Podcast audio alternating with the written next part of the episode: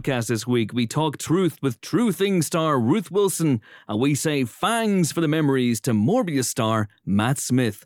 All that and more on the movie podcast at Ow! What was that for? I just wanted to make sure you weren't going to do what I think you're going to do. Which is? Open with some hackneyed, played out joke about Will Smith smacking Chris Rock. Well, for your information, I wasn't. I Oh, wasn't really? what Oh, really? intro What was your intro then? Show me what your intro was. It, um, it's not important what my intro was about. Anyway, hello, Pod. I'm Chris Hewitt, and welcome to the Empire Podcast. This week, we are back in the studio, folks. Back in the studio, away from the tyranny of remote recording. And I'm joined by three colleagues of such lethal cunning, geek queen, and a hell of a right hook, Helen O'Hara. Hello. Uh, we're joined, of course, by our GB. Hello, James. Hello, James Dyer. Over here. Hello. Yes, podcast is happening right now. The Hi, record- Chris. Hi, hi, James. How you How's it going? Good, good, good. How are you? Great big fucking nerd. There he is. I'm good. Thanks. Thanks for inquiring. Magnificent. Walk around him. No. Don't do that. Uh, and last, but very much least, we are joined, uh, you know, like Halley's Comet. Sightings of this man happen once every 78 years. And we are privileged, proud, honored, delighted to be graced by his presence, So which I didn't think was going to happen in- in a post COVID world.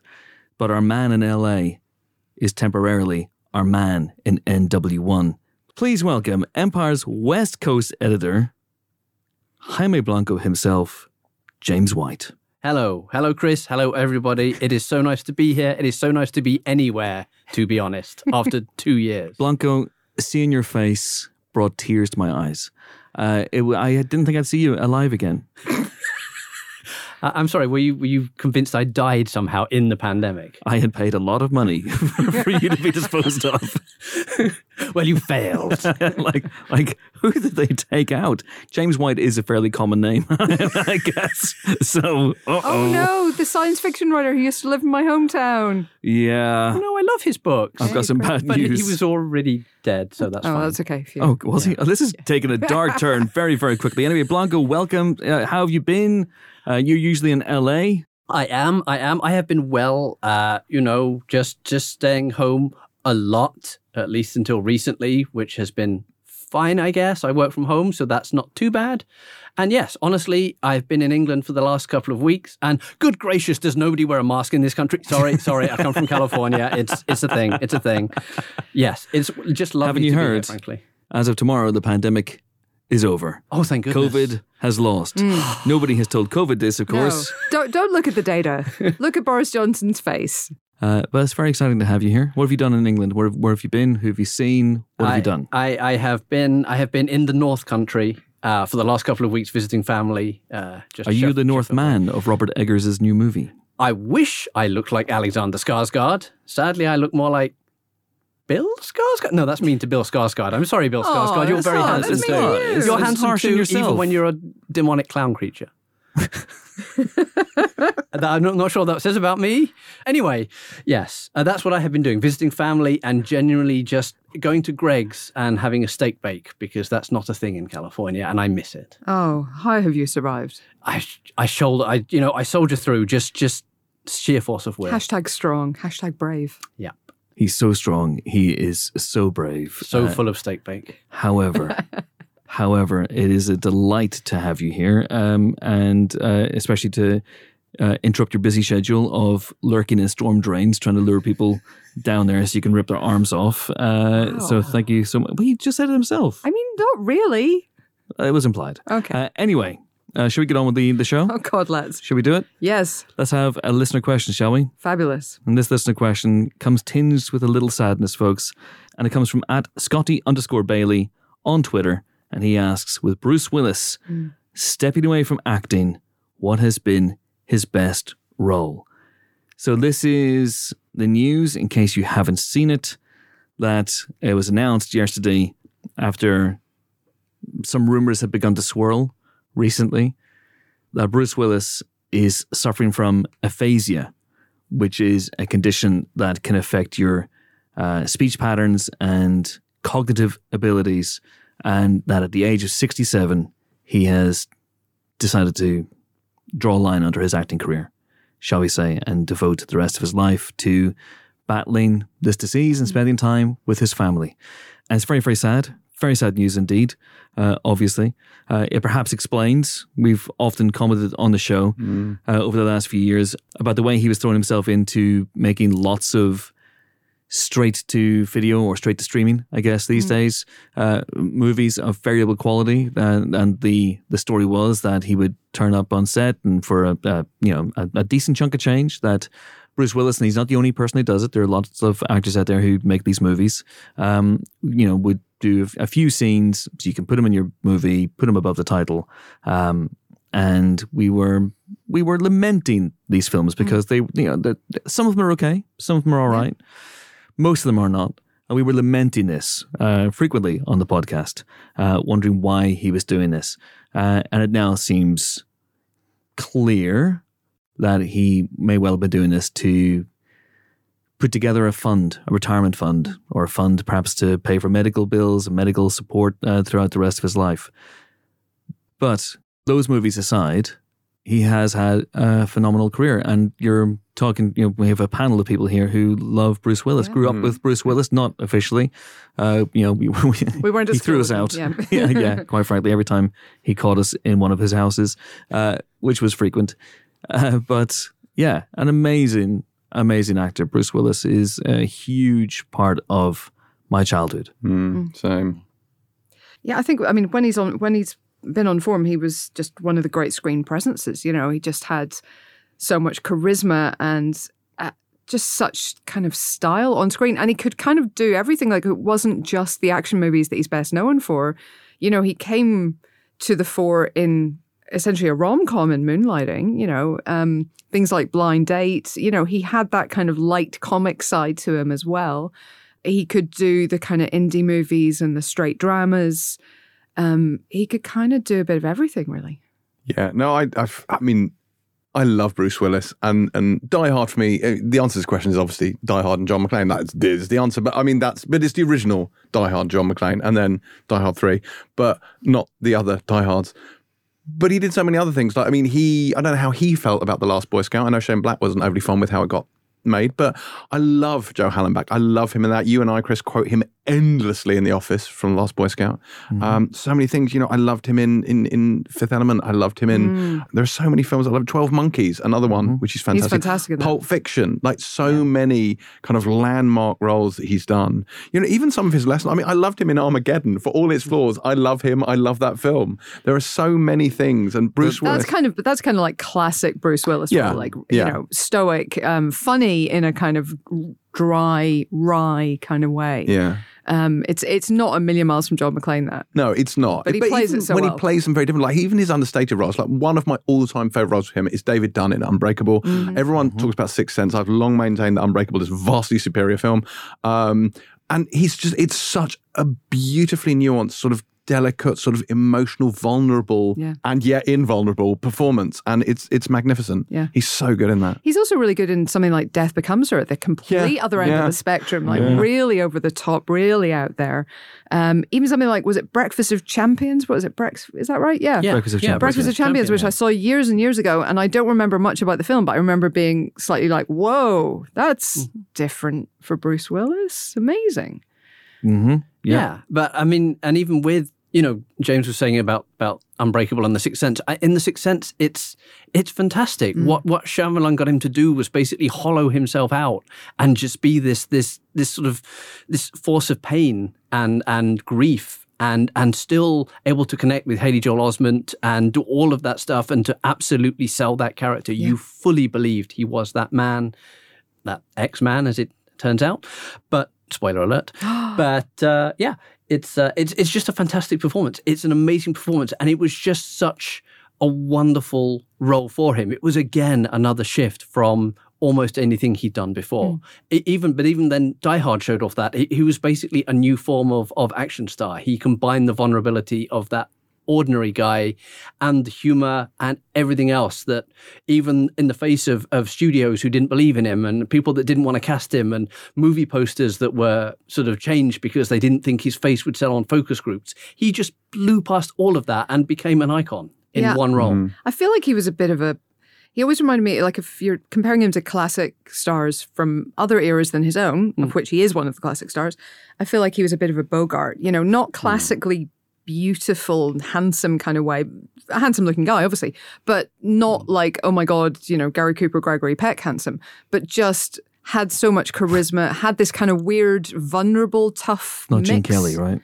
Hey, look, really handsome dude. Anyway, but he had that mix of vulnerability and toughness. He had that mix of smartness and you know relatability. You know, he he Yeah. could he could walk a very very fine line. and, and especially existing in an era that he did when you had your Stallones and you had your Schwarzeneggers, these larger than life characters, and he was the relatable one. He was the everyman. Uh, but but you know, it's been, and we have talked about this, and as Chris said, it makes a lot of sense now that the last good film he did, really, if we're honest.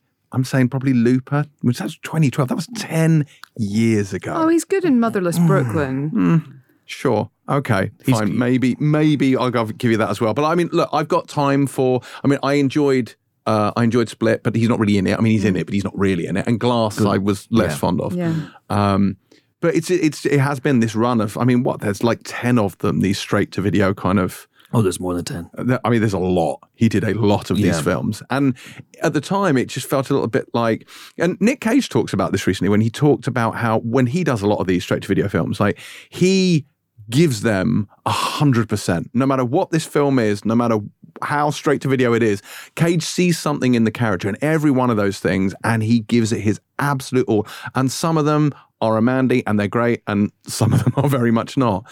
But it felt like and again, like Bruce, it did not feel that with these films. It did feel very much like it was a paycheck. He turned up, he did his lines, and he went home.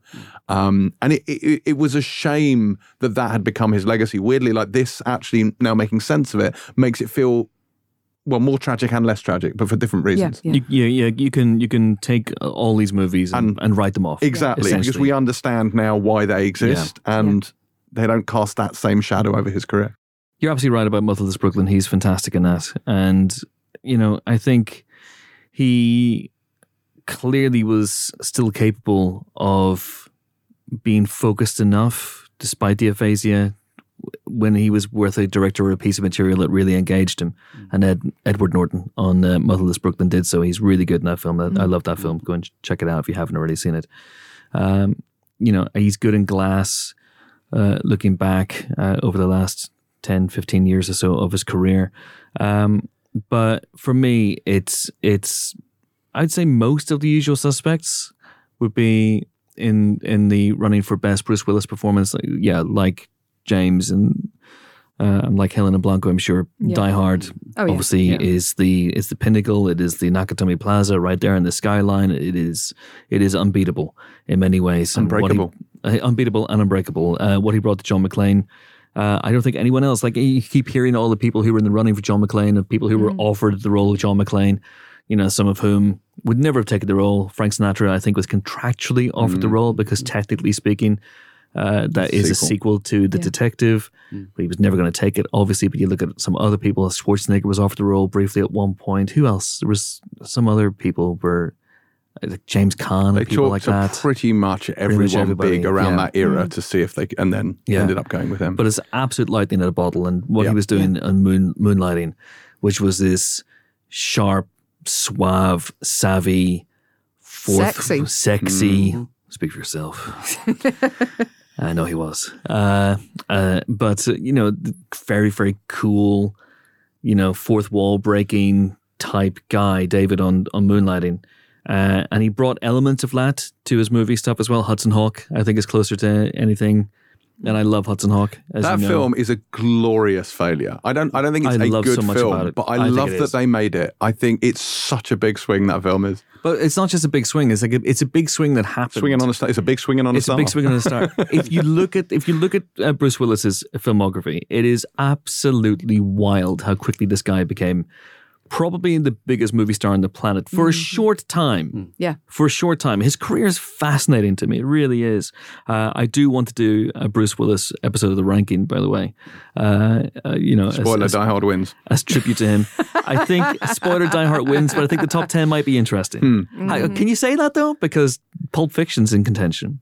I'd still put Die Hard With top. this If we're talking, especially if we're talking Yeah, Bruce Willis performances, Yeah. I'd still 100%. Oh well, him no, up as- the performance might, mm, you know, mess some people up. People might think, well, that means dramatic, darling. Dramatic, darling. Dramatic. Uh, by the way, I am very much, and I may be alone in this, but I am of the school of thought that he should have been nominated for an Oscar for Twelve Monkeys, and He's He's so good in that. He's so that. good in that. He is so good in that. should agreed. even have have won for. But 12 I'm also Monkeys. not mad that Pitt got an Oscar, an Oscar nomination for that. Yeah, So- but Pitt's a f- showier, I know, flashier It is a showier it's performance. also a good flashy performance. It's It's not good, just the thing he does with the eye. The thing he does with the eye, crazy. Yeah, yeah, brilliant. Anyway, but that but- scene, and it was I saw it on Twitter today. But the scene that I always remember from Twelve Monkeys is when Fats Domino's "My uh, Blueberry Hill" comes on the radio, Mm-hmm. and and Bruce's character uh, Cole leans forward and goes, "Play lad," and his eyes fill with tears as he hears the song he he heard as a kid growing up.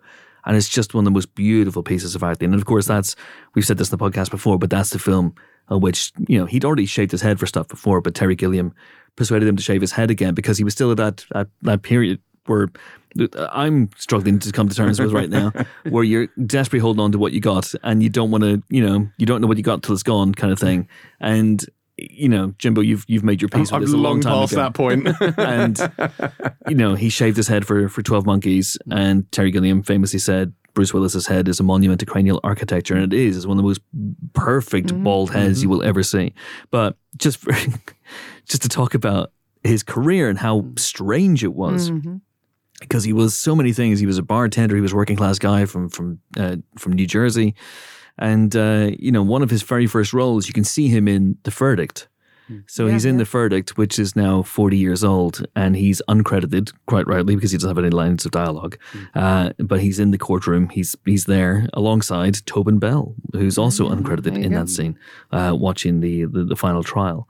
But Moonlighting hit big for Yeah, him, did, turned him into a big big star, um, and then he did Blind Date and Sunset. So he did two comedies straight off the bat, uh, both with Blake Edwards.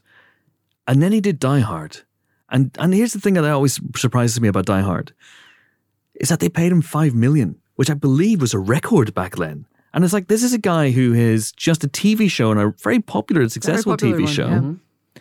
and two relative flops because Blind Date and Sunset didn't hit critically or commercially, mm. and even so, somehow Fox were persuaded to stump up $5 million in cash for this guy who had no background, no track record as an action hero whatsoever. Best $5 million they may be Oh ever God, spent. yeah. Uh, having said that, this is a studio that obviously funded Star Wars, but but it ain't bad. and, and gave away the sequel and merchandising rights. yes, yes, yes. What? Well, But but so Die Hard hits, and Die Hard's a big hit, but Die Hard is not the biggest film of that year. And yet, within two years, he's making Die Hard 2, which is the most expensive movie ever made at that time. It was very, very quickly outstripped by Terminator 2. Mm-hmm. And then within a, a year of that, again, after having some flops under his belt, like The Bonfire of the Vanities and Mortal Thoughts, he persuades, I can't remember which studios, I think it might be Warner Brothers, to bankroll Hudson Hawk, mm-hmm. which is one of the biggest, most insane, bonkers vanity projects. I'm so glad it exists and I don't think the making of it was fun for anybody, from, from my understanding. But that's wild. And then that kind of then there's the Last Boy Scout, and then there's Death Becomes, where he's already playing against type. Then there's a whole bunch of other kind of flops, like Color of Night. If you pause it just right, you can see his penis. Uh, North, in which he plays the Easter Bunny, yeah, kind that of. a great film. Yeah, that also that that messes up Rob Reiner's perfect run, which it's a very Yeah. upsetting film all around. But I would say his strongest run for me is that mid 90s run where you go from Pulp Fiction, where he's already kind of being reinvented and rediscovered, Yeah, yeah. and Quentin Tarantino rehabilitation home for, for fading stars already, just like a few years after Die Hard made him a huge star. So he comes into Pulp Fiction, then he does Nobody's Fool. Does anyone see Nobody's Fool? It's a beautiful film. Paul Newman, Oh yes, I have, but study. years and years Yeah. ago. But yes, yes. uh, great performance, a very, very supporting role for, for Bruce. Then he does Die Hard with a Vengeance, second Cool. best Die Hard film. Yep. Then he does 12 Monkeys. Brilliant. Shows up in four rooms, the really you know fun segment in four rooms. Then he does Walter Hill's Last Man Standing. Then he does The Fifth Element, oh, and that that Fifth Element. run, that run is just really solid. I mean, he he could do everything. He could do the Mm-hmm. wisecracking action hero with the with the smirk and the eyebrow and the one liners, but he could also do tamped down and stoic, as we see in Sixth Sense and Unbreakable and films like that. Yeah. Uh, oh, I, I, What a I- talent. I, love him so much. I, I think you find it very difficult to be a star. I, I read uh, Demi Moore's autobiography uh, last year or the year before, and I don't know, time has no meaning. And um, and and it is kind of fascinating because she talks about their career. You know, she contrasts their careers. She talks about the two of them kind of struggling with fame and struggling with. Um, with the whole reality of their lives, and it, and it is really fascinating. I, you know, obviously she's an ex-wife. You may not take it all as gospel, but at the same time, it's a, it's a really interesting insight into what it was like to live through those times and, and to go through all of that, those ups and downs. So, yeah, but look, we I think we all just wish him well and um, hope he's able to fight back against this. But um, but yeah, we love him. We do indeed. We do indeed. And we can't let this segment go without mentioning two more Bruce Willis films. Uh, one is, of course, Moonrise Kingdom. Yes. He's fantastic in that. He is fantastic in Looper Jimbo, as you as you quite rightly pointed out. Both of those came out in 2012. Uh, and I either didn't know this or overlooked it, but he was the executive producer on Steve Irwin's film Crocodile Hunter Collision Course. Wow. And I want to know what happened there. For which I interviewed Steve Irwin. Oh, well done. Yeah. Anyway, yes, indeed. Very, very sad news about Bruce Willis's retirement, and we wish him all the best. If you want to have your question read out in the Empire podcast, uh, you can get in touch with me on Twitter. I'm at Chris Hewitt. And you can slide into my DMs if you wish, or you can take a leaf out of what's the person's name? Scotty Bailey, and just ask me a question. Uh, or you can reply to one of my panicked shout outs every now and again. All right, should we have a guest? Let's do it. Oh, I should say, first of all, because I remember I promised in last week's show we would have Oscar Isaac, Ethan Hawke, and May Calamawy from Moon Knight, which is now out on Disney Plus. First episode is out on Disney It Plus. is, yeah, that's right. Yeah, it's really good stuff. I really do like the first episode. What's wrong? Once again, listeners, we are very, very sorry. I can't tell the difference between my spoiler pod and this one. And one. the regular podcast. Or Yeah. indeed the Pilot TV podcast, where we had a bit of this as well. Yeah, mate. In fact, with you. With No, you. I, I know it isn't that because I'm on it. So Oh, shots fired. Which is not true of Chris, of course, because this week's Pilot TV podcast, or I say next, Next week because it drops on TV, Tuesday, uh, it's going a day late. Tuesday? week. Why- yeah, why Tuesday because one of the shows is embargoed, so we've got to drop it a day later. So it's going on Tuesday. Oh, but uh, our special guest is Chris Hewitt, none other than the Chris Hewitt, who comes on the Pilot TV podcast to crash the Moon Knight segment and tell us all about the difference between his waking life and dreams. Waking life, So and that's- dream. Waking great. life, waking Yeah. life, waking So life. So if you can't get enough of him on here, God help you if that's the case, uh, you can find more of him on the You'll put the timestamp on so people can avoid Oh it. yeah, absolutely, absolutely. Yeah, that's assuming I leave any of you in there. But uh, Oh, no. Listen. I could tell I was enhancing it yeah, yeah, considerably. you raised the tone considerably. Definitely, Uh, anyway, Oscar Isaac, Ethan Hawke, and May Calamawy are the stars of Moon Knight. They are not on this week's episode. The more eagle-eared amongst you will have noticed, uh, because I've taken that interview and I have put it into a very special Moon Knight interview special, uh, which went up on Wednesday just after the first episode aired. I also interviewed the show's lead director, Mohamed Diab, and that's a really interesting and fun interview. Also, yes, I do Steven Grant voice to both Oscar Isaac and Mohamed Diab.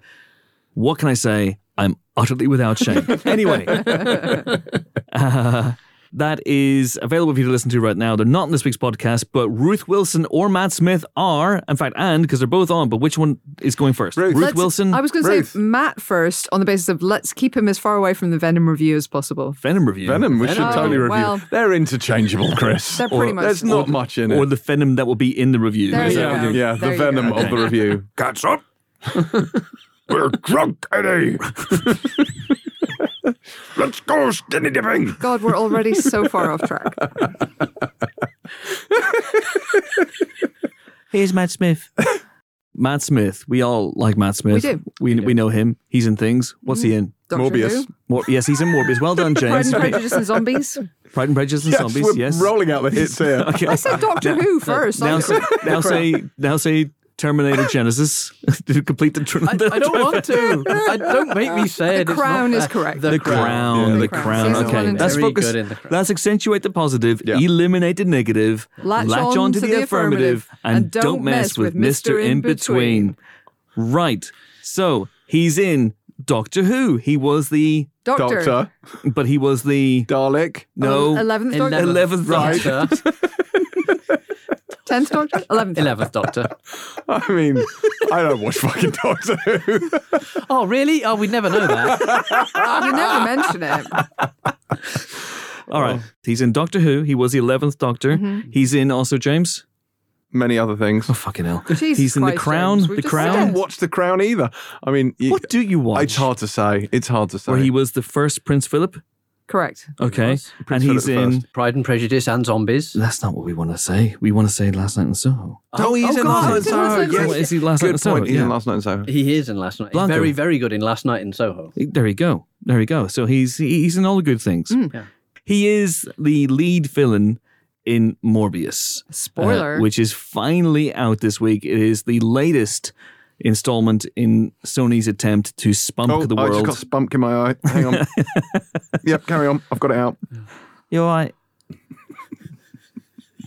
got just got a little spunk.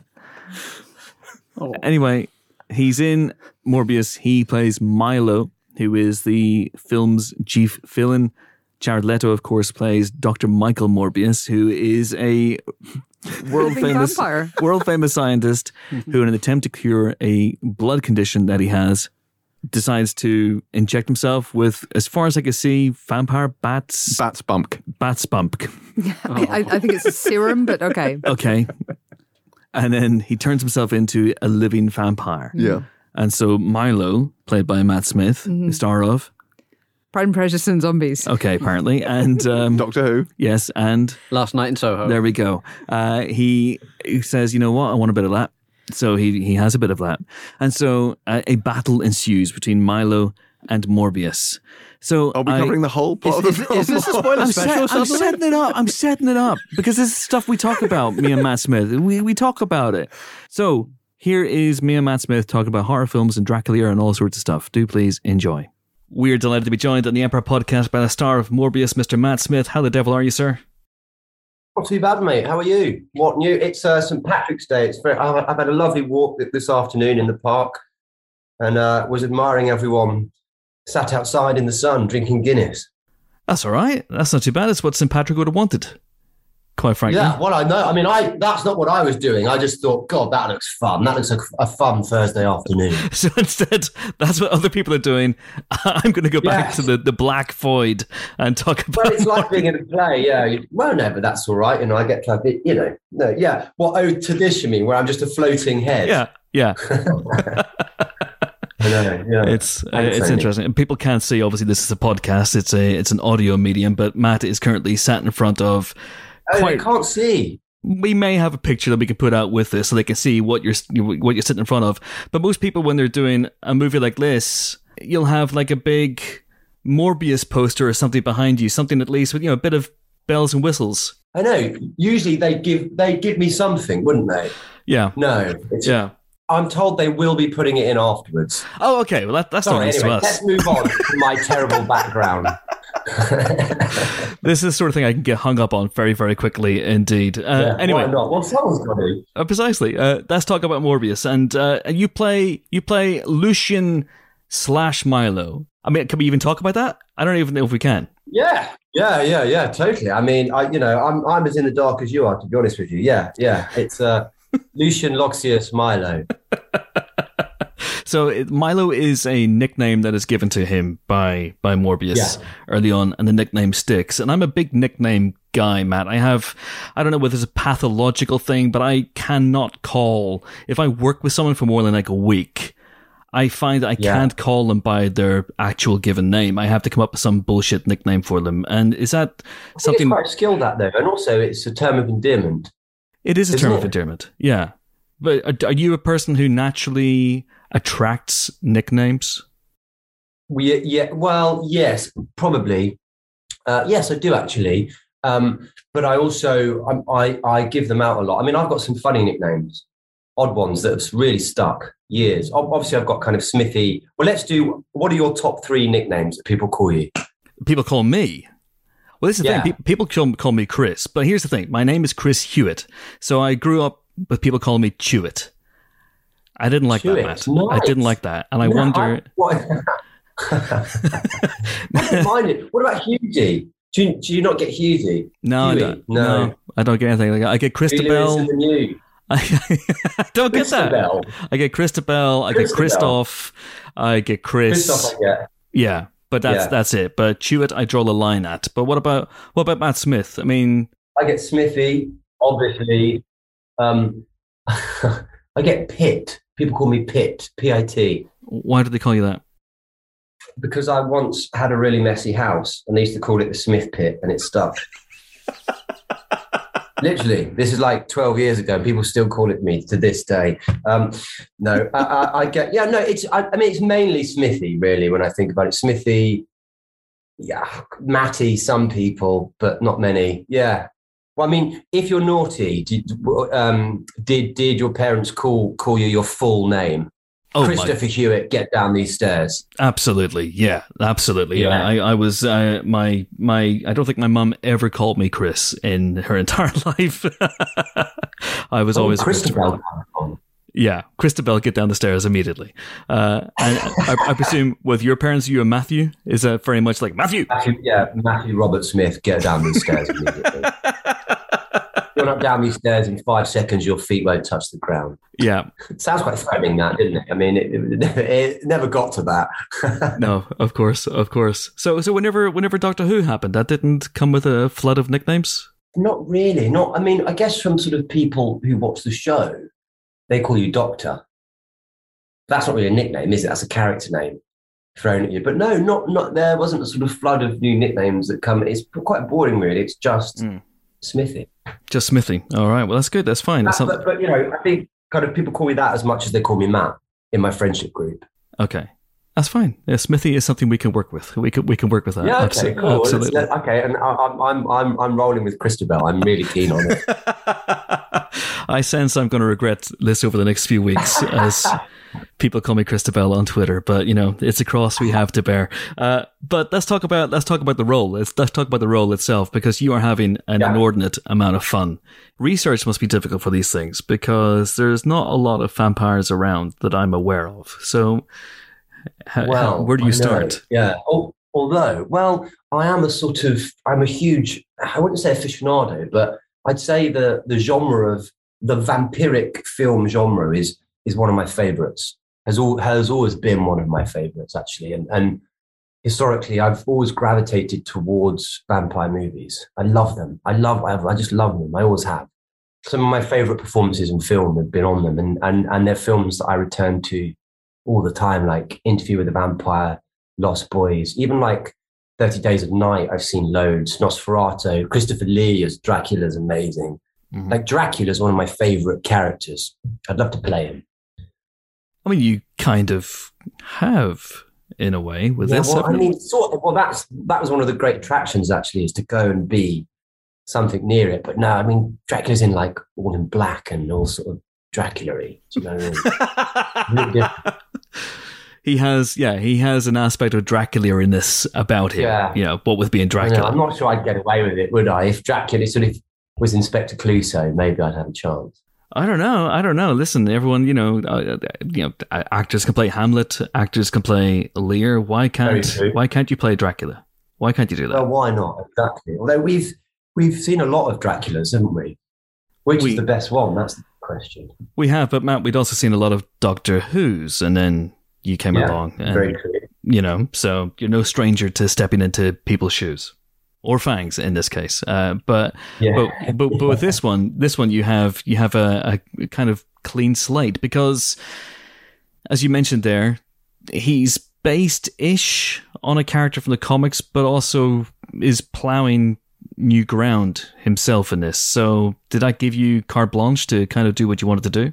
I think so because they never sort of directed me to the comics, if I'm honest with you. And uh, you know, my Bible was the script as I saw it, and and and then I had a really great relationship with Daniel, and we and yeah, I, I sort of took it from there and tried to and tried to invent what I could um, from then on from this from this guy who who's obviously had a, a quite a difficult upbringing because he's been afflicted with this very rare blood disease has inherited an insubordinate amount of money and, and is Mm. desperately trying to find a cure with Michael Morbius as to how they can how, how, how they can cure themselves essentially and and um yeah, so so I yeah I did sort of have carte blanche to have a go and and and come up with a version, you know, with Milo, which I hope I hope people enjoy.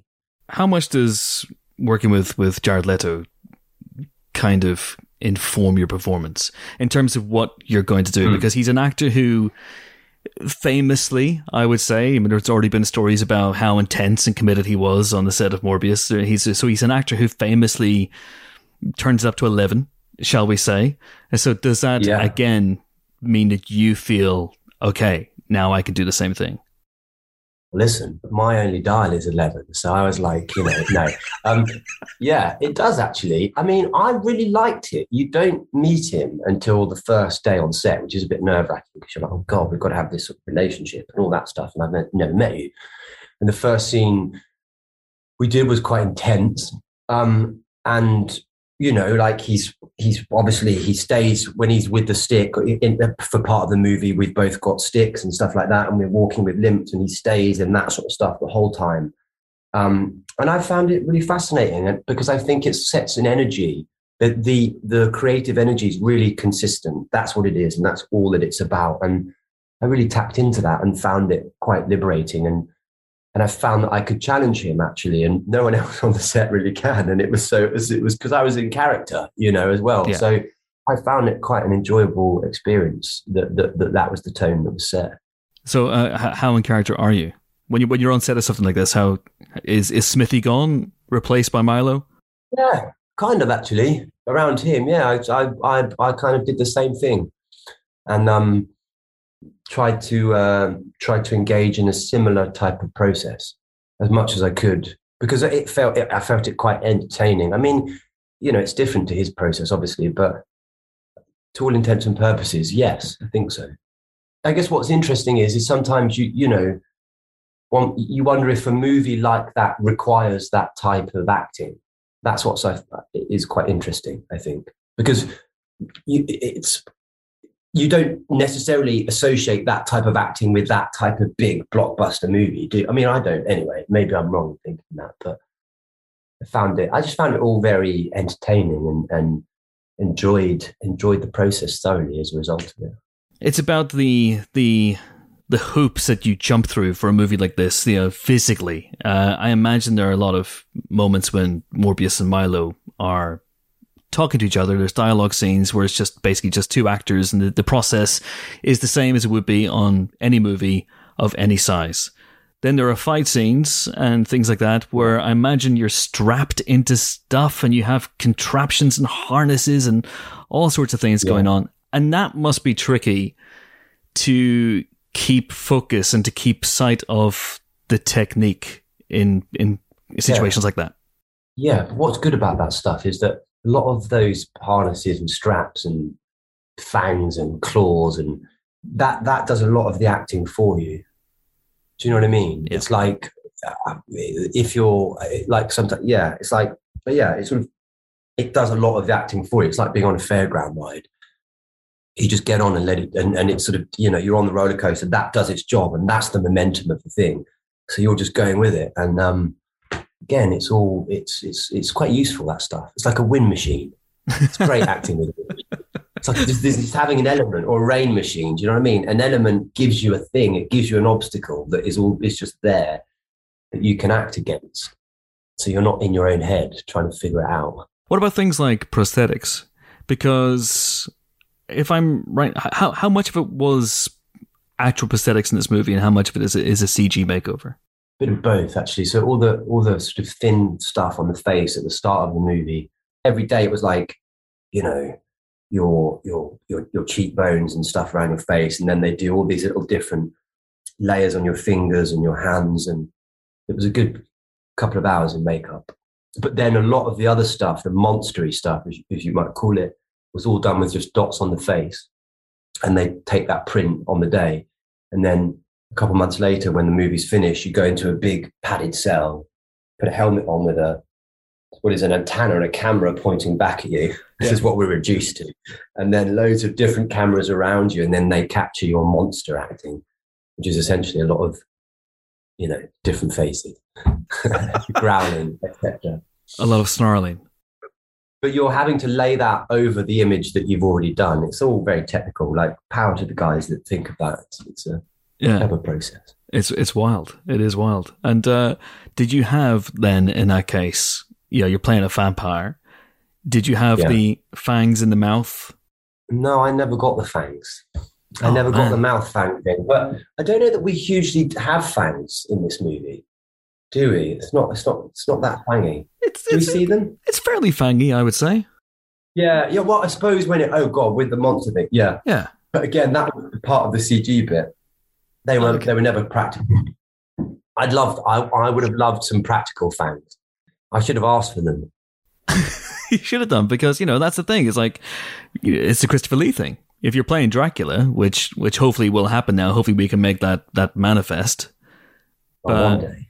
You know, you got the you got the fangs in. Would Christopher Lee have wanted CG fangs? I I, I don't know. Would that have changed his performance? Not. Absolutely not. I don't know how you top Christopher Lee though, and it's kind of Gary Oldman. Where do you go from there? Where would you go from They're there? So good. Gary Oldman, that film's amazing. The Coppola films, that's an absolute belter. But but Matt, have you uh, have you seen Gerry Butler play Dracula in Dracula 2000? No, I haven't. What's that like? Terrible, but but he's good. he's in the movie. But I think it's important for you to see it Okay, all right. Well, I will. I will. because it sounds to me like you're a Dracula completist. I am. I am. I'm, I'm. Look, any tips on any other Dracula movies? What there's been? I, I watched. Um, obviously, I watched Steven Moffat's BBC show, which I thought was great. He was good. Um, uh, yeah. So, any sort of Dracula tips, please send my way. You're not vampired out then. No, no. I can more and more vampire movies, please, and zombie movies. I've got really into of late. Really? Okay, which ones? Uh, well, I'd never done all like the Dawn of the Dead and all those sort of like kind of what's his name from from like the sort of seventies onwards, basically. Yeah, George I've got a list of a thousand movies. It's it's online. I would recommend it from Edgar Wright, and you can sort of go through the different from the thirties, forties, fifties, sixties. He he's he's taking he's having a big laugh by the way at this. But it's true. And on it, so then I just started picking off loads of his zombie flicks on there, and I got really into them. Um, and a couple of his Dracula ones as well. It was lockdown. I just would go through his list, and I like I'd, I'd never seen Chinatown. You'd I'd never, seen Chinatown. No, no, now I have. Okay, But my God, I watched Body Heat. What a great film that is. phenomenal film. There's a So, great 80s section, guys. Go for it. It's all there. It's all there. Well, listen, uh, Yeah. uh, I, I'm no Edgar when it comes to recommending films, but uh, I've got to recommend one, just one, as I'm leaving you now. Uh, it's not Go a. Dracula film, but it is a vampire Yeah. film. Have you seen the original Fright Night? Yes, I have actually. Oh, no, I haven't seen the original Fright Night. I've seen, you know, I started watching it and I realized, having seen the, because it starts in a bedroom, doesn't it? Yeah. It start, they're in a bedroom and it's sort, it's almost like a shot for shot remake. Am I right in thinking that? Or it The- seemed like it was. Remake. The second, the Yes. Colin Farrell one. Yeah. Yeah. Yeah, which is quite a good movie, actually. Yeah. No? You- you- you- no, it's fine. It's fine. But, uh, you know, watch the original. I'm in love with the original Fright Night. What can I say? Really? Yeah. yeah Okay. Right. I will do that. I do recommend that. that. That is your homework. Smithy, that is your homework for, for, Yeah, for all this right. interview. Thank you, Christabel. Thank you very much. And then, you know, just just just quickly. I mean, Yeah. I, I know you're leaving, but this is a nice interview. Um, I, you know, I've I'm I'm moving as well into a similar period of horror movies. Yeah. That sort of seventies, eighties, nineties horror, which I'd, I'd always been like. I'd never I'd I'd never seen Halloween. What a great film that is! Matt Smith, My you're, God. you're dropping bombs all over the I place know. here. I can't deal with this. I know, I'm sorry. I- I- people, yeah. people, like the Empire listeners are turning in their graves at this, aren't they? But I've seen a lot of film. They're turning into graves. What have you done? I'm keeping it vampire based. Amazing stuff. Well, I, I have to let you go. Next time, next time we chat, we'll compare notes. We'll see where we are, and we'll have a more, right, we'll have, yeah, we'll have good. more vampire Deal, stuff. deal. deal, deal. Matt Smithy Smith, absolute pleasure. Thank you. Yeah, it's good to see you, man. Okay, so that was Matt Smith. We will be talking about Morbius later in the show. Woohoo! Uh, right, time now to talk about this week's movie news. I don't think anything of note happened this week, so let's move swiftly on to reviews. Oh boy. Wow. Okay, shall we talk about the elephant in the boom boom shake the room? Oh God. Tick, tick, tick, tick. There's that joke. Yeah. Yeah. Uh, the Oscars happened. the Oscars happened, Yeah. and uh, they happened upon Chris Rock in particular. Um, They happened. Yeah. To, they happened to Chris So- Rock. I've never so seen an Oscar happen to incensed. someone before. was Will Smith that Denis Villeneuve had not been nominated for Best Director. That he got so. up and registered his displeasure in the only way he knew how, and I'm I'm here for it. I, I I know. Yeah. No. Um. Yes. It was. It was a very weird, very weird Oscars. Uh huh. Um. Did anything happen of any note? And the, and the thing that was most weird about it is that Chris Rock told a not good joke about uh, Jada Pinkett Smith, um, who has uh, sh- a shaven head at the moment. She looks fantastic. She looked a lot better than James with it. And hey, um, James looks pretty good with it. What, yeah, no, that like, was, looks was fine, but, like, unprovoked. I know, but come on, he's not I mean, Jada Pinkett wow. Smith, is he? Just just come, come straight for me. Anyway, I know, yeah. So so anyway, so she was just looking amazing, but he made a joke comparing her to GI Jane. Um, Will Smith took exception to this. we should say that she has alopecia. We should say. Well, I was going to lead up to that, but yes. Oh, I see. Okay. Um, so Will Smith took exception to this uh, on the basis that he felt it was, you know, making fun of her condition, which is alopecia, which leads to hair loss, and which is part of the reason that she has shaved her head, and um, stepped up on stage and slapped Chris Rock The shit across out the of him. face. Yeah. Yes. Uh, and genuinely, nobody was sure is this a bit? Is this a comedy sketch that they're somehow doing? And then Will Smith sat back down in the audience and shouted at Chris Rock to get my wife's name out of your fucking mouth. oh. And that he's showed it mm. twice. And it, it it was not a bit. I think I feel very confident in saying this was not. But crucially, we didn't know that at the time because of they cut not. the audio feed, mm. so you didn't hear him shout from the audience at In all, and you were just like, "What's happening?" It's only But you could read his lips. Also. Yeah, and then they, they well, because the camera's on, on Rock at the time, so you weren't quite sure. You saw Rock responding to it, but then obviously they showed you the footage, where it was uncensored in other mm. countries, so it very quickly made its way on social media. But it was all a bit like, is this a bit? Because reading the live blog that, that Ben and Sophie did, they weren't sure what was going on, mm. Yeah. And they were a little. And then you went straight into the best documentary, so they kind of moved on. What's becoming abundantly clear, Mm. I don't know if you guys have noticed this, is that it wasn't a bit. Yes, yeah, I gathered that. If, Yeah, if, it's it was, if it was a bit, it's Andy Kaufman esque. Yeah, I mean, they are really commitment to the committing. bit. Yeah. They They've really committed. are. Mm. Uh, yeah. because uh, there's been an awful lot of fallout from from this. it's just insane that this thing happened. Yeah. But it's also a bit depressing and it's a bit sad that this happened. But I can understand all sides. Like, I, I don't condone violence. I don't think Will Smith obviously should have done it, but I understand his wife's got a medical medical condition. It's something she's talked about on her show. It's something that she's very sensitive about, something that causes her a great deal of pain.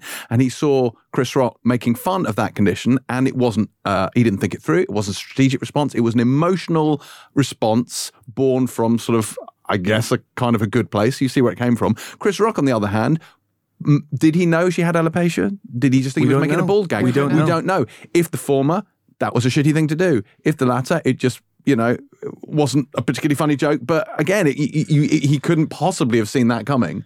But just the the fact that this guy went up and slapped him on stage. It felt to me a little bit like a metaphor for modern life, a little bit, where we're living in this kind of post Trump world where norms and rules don't apply, where Russia invades Ukraine. Like, it felt to me like this is everything that's wrong with the world at the moment. And I just don't fucking need this from the Oscars. the takeaway for me is more that like Will Smith has been working towards this for at least 25 years The Oscar, not the slap. the Oscar Right. and that win is now going to be tied to this moment for the mm. rest of ever. Every time he looks at that Oscar, he'll be like, shit. a little bit and i feel bad for him for that. And and at the same time you know i read his autobiography recently which is fantastic by the way. It's a really good book Can't um, wait for the revised edition. And th- no, but like, there, but there's a couple of themes that run through that that that really do seem to tie into this moment. I mean, I, I hate to be a pop psychologist about this, but one of the big things that runs through the book is this idea that he he felt like a coward eh, for most of his life. He felt like he had not stood up enough to his dad growing up. That his his brother and sister had found ways to deal with their dad's occasional violence, and he all he did was people please and try to avoid anybody getting violent, and and that made him feel like a coward. And then another thing going through the book is the w- many ways that he felt like he'd he'd fallen short as a husband and as a father, but particularly as a husband to Jada, and that he had held her back in ways that he now regretted. And I feel like maybe both of those things came into play a little bit in the way that he reacted, and he sort of you know was was kind of fueled by both of those things in his hmm. reaction and and you know that would certainly seem to tie in with some of the stuff he said in his speech about being a protector and about trying to stand up for those he loves and doing crazy things that's a quote as as a result hmm. but and so I do feel for him as well. Is this is not in any way to condemn him? I, I think Chris Rock did not have a good night, even apart from this. By the way, when he announced Best Documentary hmm. afterwards, he said this goes to you know Ahmir Questlove Thompson and the f- other four white guys. Now, first of all, there were three of them, and second of all, one of them was was Joseph Patel, who's I believe Southeast Asian. You know, dude, do better. You know, you have all the money and time in the world. You have all the help and researchers in the world. This was not even the first time he told that joke about that documentary. Someone could have corrected him on it in the meantime, or he could have just looked at the list of names right in front of him. So, you know, he did not have a great night either. Nobody covered themselves in glory. And I mean, it's, it's GI Jane joke. That was bad. That's a 1997 joke. it's yeah, Yeah. it's a it's an I old reference. he dealt with being slapped quite well. He did he did hmm. recover well. Yeah. Uh, but I just, you know, it, it it just wasn't a great night. It was a very weird, weird moment, and I think that's why no one in the Oscar crowd knew how to react. No one, Well- the Academy didn't know. Yeah. the the people who make decisions were apparently scattered around the theater, Mm. so there was no sort of central committee to figure out what the hell do we do. I don't think there are systems in place for this. They don't they don't have a reaction ready for this. Well, it's it's kind of interesting how the Academy has since sort of come out hmm. and responded because they said obviously this goes against all of our regulations and all of our, our expectations. And they were saying, you know, or we asked him to leave after it happened. They asked Will Smith to leave. Now, I don't know how that went through. Did they ask his publicist? Did they do it quietly? Because everyone on Twitter has, suddenly- has jumped on them and sort of said, well, how did you ask him? Yeah. He didn't leave. Obviously, you knew he was going to pick up the best actor oh, Oscar, or you expected him to pick up the best They- actor Oscar in yeah, the next few minutes. know. So, I mean, they didn't know for certain, of course, but it was looking that way. It was looking that way, and and it's it's just interesting how they're now sort of trying to say, well, you know, we tried to do this, and there's no. There's no evidence that, that they tried to do that. It's all PR like damage happened. control, Yeah. though, isn't it? They're Oh, trying spin, to yeah. look like they were doing the right Yeah. thing. Yeah. It is absolutely wild. But yes, there are there were other winners on the night. Um, and the most- big winner was, of course, Coda, the film No, that we gave no, three stars to. Jesus James. I set I it know, up for you. I know. I it was set June. it up for you. It's just that I, it still hurts, Helen. It Was it hurts that? Denis was was was denied. He was Denis was denied. Denis denied. and I'm denied Villeneuve. yes, denied Villeneuve, uh, which is shocking. And I think we should boycott the Oscars for not nominating. yes. Yeah, Yeah. but don't we worry. will not go next year. Absolutely there you go. not. We've That's said it. I'm not going. Doesn't matter how many times they invite me. I'm not Unless we're going. invited, in which case we will. Best podcast might be a category next year because, quite frankly, they'll let anything be a category Yeah. these days. I was Best about to say. Oscar what's the best fan favorite. Oscar fan favorite. Oscar fan cheer- favorite. cheer I mean, cheer moment. cheer Oh, moment, God. which of So course was. I, the the Flash does his what? What's it? Speed Force. Barry enters the Speed Force What does that even and then mean? yells at them because they're singing karaoke too loud. I, I think that is what what that moment was. That's You that. don't know, you that know. is. I mean, talk about Oscar's fucking darkest hour. Surely this is the the lowest they've ever. Do you ever know stooped. what? God bless them. That particular fandom went out and they voted because they needed something. And they have that something nice. So well done. Do you know what? I'm to not, that I'm not even. I'm not even upset with the Snyder Bros because Snyder Bros gonna Snyder Bro. Yeah. But the Oscars was like, let's. The Oscars were like, let's let's try this thing with this this this interweb thing. Let's have a let's have a little vote on the, the interweb. Nothing could possibly go wrong. And then that's not why Boris Johnson is part of the Academy. I'm not sure. But but, but like. I mean, guys, seriously, if you ask for votes and you ask for the top five and every single one of them is the same thing and it's a thousand votes in sequence, I don't know. Think of maybe screening that shit out. Like, because I kind of feel like they were just swamped by Snyderbots. No, no, I don't think No, they no, were no, no. bots. No, I don't think they were bots. really? No, I these just are think they these have are real passionate people. fandom. Very passionate fan base. Yeah. Who who no one can argue with the sheer majesty of Barry enters the Speed Force, which not- was certainly news to the Speed not Force. even the best moment in that film. yeah, listen, um, the, the- you can quibble with a lot of the Oscars on the night, um, and and I would say pretty much every winner on the night is destined to become some sort of pub quiz question because no one will remember the ceremony for anything other than Barry entering the Speed Force. Yeah. Oh, and the the slap thing. Yeah. but mainly mainly lad. Uh, Coda, for example, won Best Picture, and I would argue, and you might think this is ungenerous. But I would argue that Coda was going to become a pub quiz question anyway. What won the Best Picture Oscar in 2022? Um, Honestly, I think it's one of these. It's going to be a difficult one because I feel like, on one hand, it's a big coup for Apple TV. On the other hand, those plucky underdogs. yeah, but, but like a lot of people don't have Apple TV, and you know, Yeah, the eight people who have Apple TV Plus really enjoyed it. yeah. Um, so I, I wonder if they will actually do a physical release just to, um, you know, get people excited about it. I don't know. It, it's does that defeat? I, no, I think it's great. To be honest, It's a and good I, film. I have said this. a lot, I- Apple TV Plus is fucking brilliant.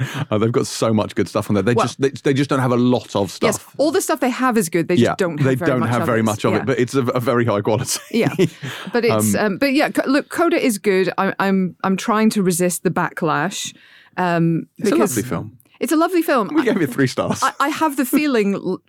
Like I, I have the urge to enter the backlash just because I so disagree with the, no, the idea of it Enter being the Speed Force. sorry, so close. Um, because I so disagree with it being named Best Picture. But Yeah, at the same time, but at the same time, I appreciate it as a film. It's a mm. lovely film.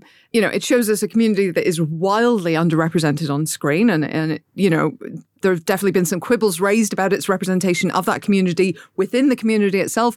But you know, at least they're on screen. At least it's actually deaf actors playing deaf characters, which is which is a, believe it or not, in 2022, a step forward. So you know, there are many many good things about that film. It's absolutely not better than three or four other films on that list. no, But I'm trying not to be mad about or this. even close. No, of course not. You know, It's better than West Side Story, but other than that, Oh, I am go- no. You know, one of us is leaving this fucking room. no. I'm not having it. I'm Take not that having film's it. name out of your fucking mouth. Take that fucking film's name out of your mouth. I'm not having it. Jesus. Anyway, that's better. Dune is better. Power of the Dog is better. Belfast is uh, slightly better. Um, I just, you know, I feel like there's there's a better better option. Belfast is better. Belfast, Belfast is is much better. better. and I'm not just saying better. that because of home field advantage. Genuinely, it's a much better film. it is good. Also, by the way, best animation. Come on, I mean, Come on. yeah, where come was on. Mitchell's? Where was where was Mitchell's? Mitchell's? Justice for Mitchell. justice for Mitchell's. And uh, by the same token of talking of sort of cutting people short and, and doing these sorts of things, what was it with, I'm sorry, you put best editing and cinematography and various Score? and score and sh- and the and the shorts in a separate category section where you you you record it at the start of the show when there's barely anyone in the theater and then you try and bodge it into the main show i'm sorry you could have cut at least three or four rubbish rambling skits or Yep. bits you did that dreadful Encanto Bruno performance that celebrate wasn't very good. Yeah, we, and we need to celebrate Bond. I mean, do we? Do we? th- This was a longer ceremony than last year. Which handed out all the awards. And let's Yeah. not forget, of course, the Governor's Awards, the Honorary Yes. Academy Yeah. Awards, which was, you know, ah. which the the footage of which was all over Twitter. Denzel Washington presenting Samuel L. Jackson with his Honorary Academy Award. Elaine May getting one me. as well. Liv Ullmann, Danny Glover, and none of this was broadcast. It's this is the thing. I think that the they keep messing with the Oscar format every year. They're like, oh, we're losing, we're hemorrhaging viewers. We must find a way to appeal to absolutely every person in the country. And Could maybe we get the biggest movie star in the world to slap the little world's most famous comedian? genuinely, what they should be doing is first of all trying to celebrate movies to make moviegoers happy and trust that having the biggest stars in Hollywood there will, you know, do something. And uh, like they need to sort this out because all these endless unfunny skits. And some of the, I have to say, some of the presenting was actually quite funny. I thought Regina Hall actually did a really good job. She was very, very fun. But so many of the bits are labored. Um, they actually managed to insult the entire medium of animation when introducing the best animation category. Did you, did you, are you aware of this? They said something along the lines of animation is something that uh, kids enjoy and adults endure. Yeah. I mean, in my case, probably true. But, yes, but uh, you're a joyless husk of a man. also true.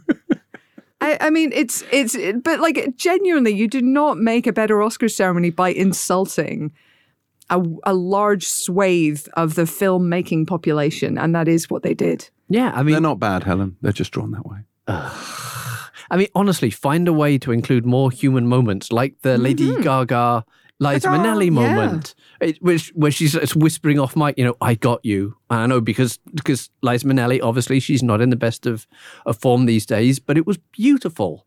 I mean, honestly, you have more genuine human stuff like that, and people will want to watch it, unless you're a you know a terrible husk like James and you just hate humanity. But apart from that, yeah, Fair. All right. Okay. So we've uh, we've spent quite a lot of time in the Oscars. Yeah. More than I had budgeted for. Um, uh, we haven't really talked about the winners. So I'm just real quick. Best original song. Okay. Can we talk about this? Oh can yeah, we talk yeah, about this? Yeah, yeah. Best original song. Yeah. Because the Oscars have done it again. They've screwed the up. category they fuck up more than any other category. Historically, Mm. they've done it again. No Time to Die from No Time to Die. Bond songs used to be never nominated and they used to never win, obviously, because you Mm-hmm. can't win if you're not nominated. I've discovered that after I was turned away from last year's Oscars. uh, and but this is clearly we've just fallen into a sort of a lazy rut, which is oh Bond song, let's give the Bond song Mm. the Oscar. Adele deserved it, Sam Smith did not, and neither did Billie uh, Eilish and her brother. I, I think I think there was a there was obviously a turn against the um, Encanto song. Dos Oruguitas, by the way, is beautiful and should have landed um, Lin-Manuel his EGOT. Um, but there's no justice in this cruel, cruel world. if Um, he doesn't win for Mary Poppins Returns, then he's not going to win for anything, is he? he will win, but I mean, it'll have to wait till next year with The Little Mermaid. Um, but you know, I think they were punishing that song for not being Bruno to an extent. we don't talk about Bruno. No, no, no. Um, Yeah. I don't. Th- I think you know Beyonce. God bless her. She keeps turning up and performing for the Oscars, and they keep um, snubbing her in return. Um, but it's not the most memorable song that she's written. Um, so uh, you know, I guess it was just going to be Bond. Best adapted screenplay: Coda. Uh, beat Drive My Car, Dune, The Lost Daughter, and The Power of the Dog. I mean, look, come on. I mean, Dune is literally unfilmable. Uh huh. People. Are you kidding The me? unfilmable novel got filmed brilliantly, and and they gave it to Coda. maybe they. you know what? Maybe which they're is doing. lovely but fine. Maybe they're doing Return of the King, James. Maybe they're fa- they're two? saving all the big Yeah. awards for part two. They fucking better be. Uh, maybe they were punishing it for only having eight jokes instead of nine. Best original screenplay: Belfast. Kenneth Branagh finally won. An, Hey. this is his actual speaking voice. Uh, Kenneth Branagh won an Oscar finally at the 437th time of asking. Oh no! Did you know that he is the first person to be nominated in seven different categories? I do know that. Yeah, because it was widely reported on Monday. We but talked anyway, about it on the um, thing whenever the thing yeah, happened. it's good. It's good. Good. Good. Good news. Well done, him. Yeah. Yeah, good. Uh, it beat Don't Look Up, King Richard, Licorice Pizza, and The Worst Person in the World. James. what are your thoughts on Best Supporting Actor, in which Troy Kotsur won ahead of Kieran Hines, Jesse I, Plemons? I, marked me wildly unshocked. I mean, he was always going to win this. It wasn't even in discussion, Yeah, was no, it? he- Let alone had- debate. So He won everything through Yeah. award season. That said, I he's was, fantastic. He's I, I, yeah, fantastic, and I, I absolutely. I want to be very clear. I absolutely mm. don't begrudge him. He's a he's a. Yeah. fantastic performance in that film. He also seems like a smart and an eloquent man.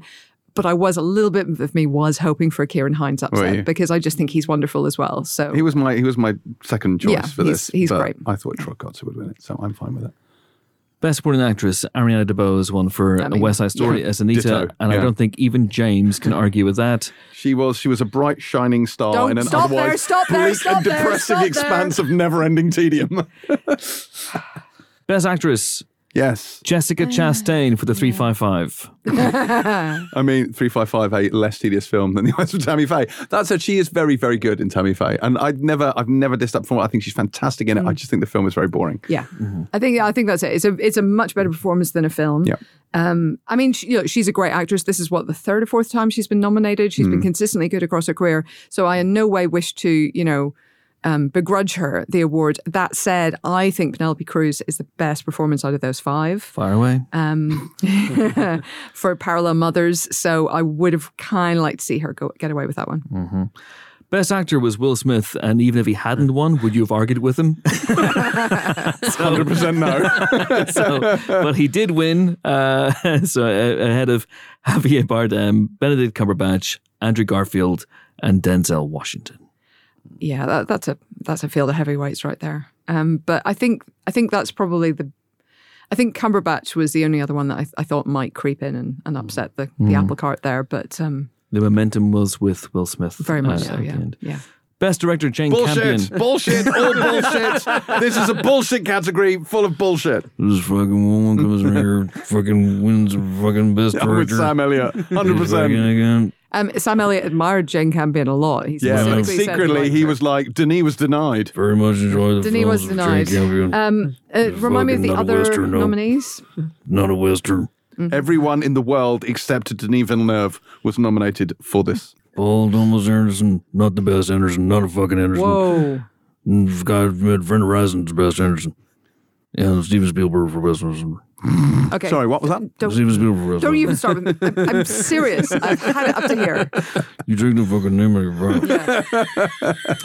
You take the room, you fucking Look, uh, everyone knows my opinion on Steven Spielberg and West Side Story in particular. Sam, Sam Elliott going through the whole Yeah. Power of the Dog, not a Western. Belfast, not a Western. Drive my car, not a Western. Licorice Pizza, not a Western. West Side Story, not. We were the goddamn Westerns in this goddamn category. That's that's so fair. Anyway, um, yeah, you know my my feelings on Steven Spielberg and West Oh, Side Story really? in particular. but do it's please really tell hard. then. It's really hard to to cavil with Jane Campion, so I won't. Except that Denis Villeneuve should have won it for Dune. I would not have objected to that either. All right, okay. And then Coda won as well. So Yes. there we go. The Oscars is done. Hurrah! We've put that away. Very good. Did anything else happen this week in the world of movie I news? mean, yeah, there was a Top Gun trailer. yay, yay! But that came out in we've seen 1986. at least seven Top Gun There was a trailers Top already. Gun Maverick trailer. That I'm pretty sure Top Gun Maverick came out in Yeah. 1986. Yeah. that was the original plan, anyway. Yeah, it look, I, I I liked it. I thought it gave us a bit more of an idea. It seems to suggest that Glen Powell is kind of a, you know, slight Iceman of this film, which I'm excited about. Um, I, I I'm not sure about him as uh, Goose's son. I don't think he's worthy. Him has a name, Him, and Miles it is Teller. Speedometer. Okay, um, Sorry, Miles Teller. yeah, Miles Teller, but um. I I don't think he's worthy of playing Goose's son, but I'm willing to allow it. I guess whatever. Yeah, but I, I'm sorry. Uh, we, we, we, we can't discuss anyone else being Iceman when there is actual Iceman. There well, is Iceman a in the picture yeah, of the Iceman him. cometh in the uh, if you will in, in, the in trailer. portrait form at least, and he's referenced, and he's an admiral, and all, all of it that should is be. good. Yeah. But it's fun. It was it was it was very nostalgic. You know, you had the you had the Faltermeyer, you know, the dongs uh, to begin with it, and that just gets my heart going Mm, because yeah, I watched. Top Gun every weekend for an entire summer. I'm not saying I like the film. I just I, I love the film. Anyway, uh, yeah, it was just it it really and it and it got you a bit more of the story and you kind of saw more of the stuff and it had Tom Cruise being like good morning aviators and then like flying between people and scaring the poop out of them and and it's everything you really want from a Top Gun movie. Yeah. Not a Western. It takes place in the West. It involves Mavericks. It's practically a Western. Back on board. Um, uh, there was also some other bits and pieces of news, in fairness. Um, Sharon Stone is back in the DC universe uh, to play the villain Victoria Kord in Blue Beetle. Now, I think we all remember her last villain role, which was, of course, in Catwoman. Yeah. Yes. But having said that, like, it wasn't her fault. Where she played not Catwoman. Correct. She Hmm. played the baddie in a DC film. You see, um, no one remembers the character's name. nobody remembers her name. No one Um, remembers the name. But yeah, this is this is a new character created for the film. Um, but there was a Ted Kord in the Blue Beetle comics, who's a previous Blue Beetle. So presumably there's some kind of link there. So we don't Right. know much about her at the moment, but you know that's exciting. She's cool. Um, so I'm excited about that. Um, also happening, uh, John Carney is back. He's going to be doing a Bee Gees biopic. Oh, the once guy. Mm-hmm. All right. That's Yeah. good. It's good. It's the, it's the one that Kenneth Branagh was going to direct. He was attached to direct previously last year, but Belfast and other things got in the way of his schedule and everything. So, but honestly, John Carney's a fantastic choice. He's a man who brings music to the screen with joy and love and everything, and who honestly better to do a Bee Gees biopic. It's a great Absolutely. choice, If you haven't seen Once and Sing Street, correct that immediately. indeed. Uh, there was also a tiny tidbit of Marvel news because we need something to keep us going. Um, and that was the, um, the the fact that Anthony Ramos, who is in Ironheart, Yes. uh, let slip that um, Ryan Coogler is involved in some way. Whoa. We don't know in what way. He just said uh, it's it's incredible people uh, Chinaka Hodge, who's the head writer, Ryan Coogler, and just like a dope squad, you know, Dominique Thorne. and I just feel blessed and grateful. I So, hope that's the name of the superhero team. Dope Squad. dope squad. I think that would be, yeah. That'd be amazing. Okay, a little bit of Marvel news there. I'm going to continue the Marvel love in now by uh, talking about the deleted scene from the Batman that Matt Reeves put up the other day uh, that finally gave us our first look at unseen Arkham prisoners. And now I guess he's seen Arkham Prisoner. Uh, and he, of course, is the Joker, and it is Barry Keoghan's Shifty Barry. Shifty Barry. He is the Joker in this, and we got to see him in this scene. It was deleted, and I actually feel that they co- maybe could have left it in, although it was a confrontation in Arkham between Batman, who has clearly put the Joker there. He's caught him previously and put him there, and he's quite a young Joker, younger by you know most standards, I would guess. And they have a, a scene.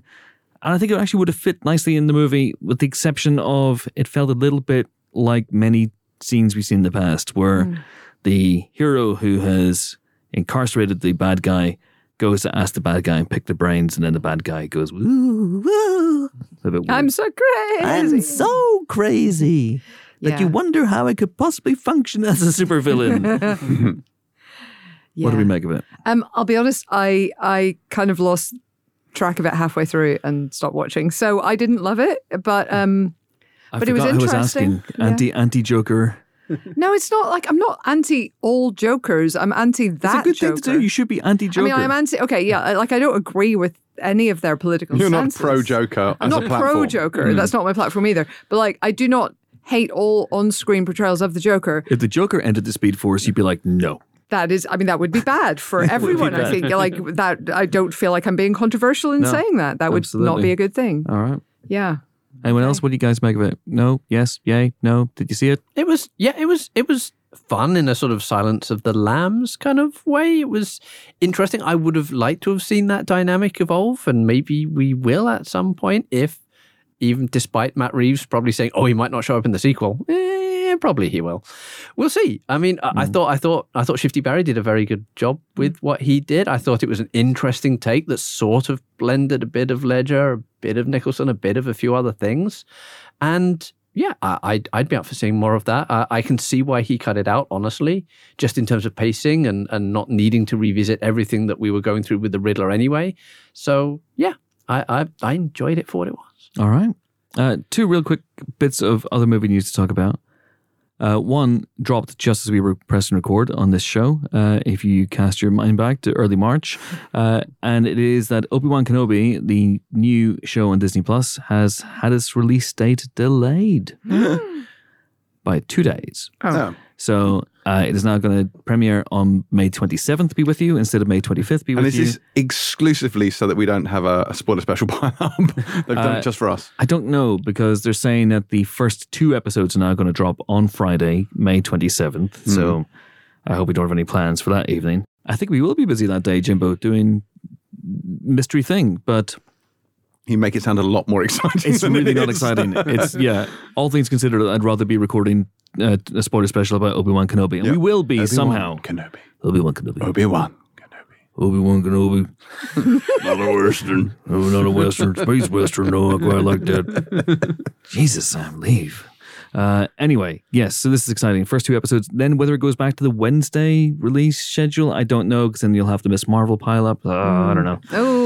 Oh, Ah. world's smallest violin. Oh no, we have to watch movies and TV shows for a living. Terrible, terrible. Oh, I'm melting, I'm melting. But uh, yeah, it's very, very interesting anyway that Obi Wan Kenobi's gone back by a whole two days. Uh, hopefully, they can use those two days to really finish it and finesse it uh, very, very nicely.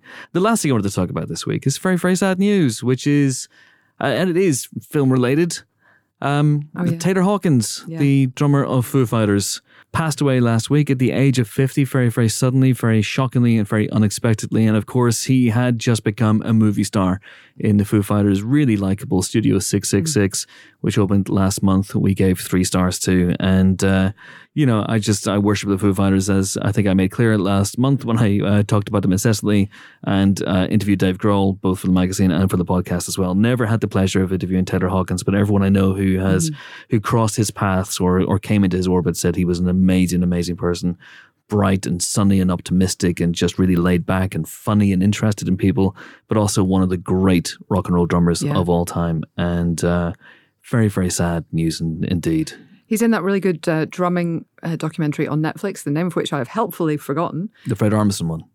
Is it? I think so. Okay.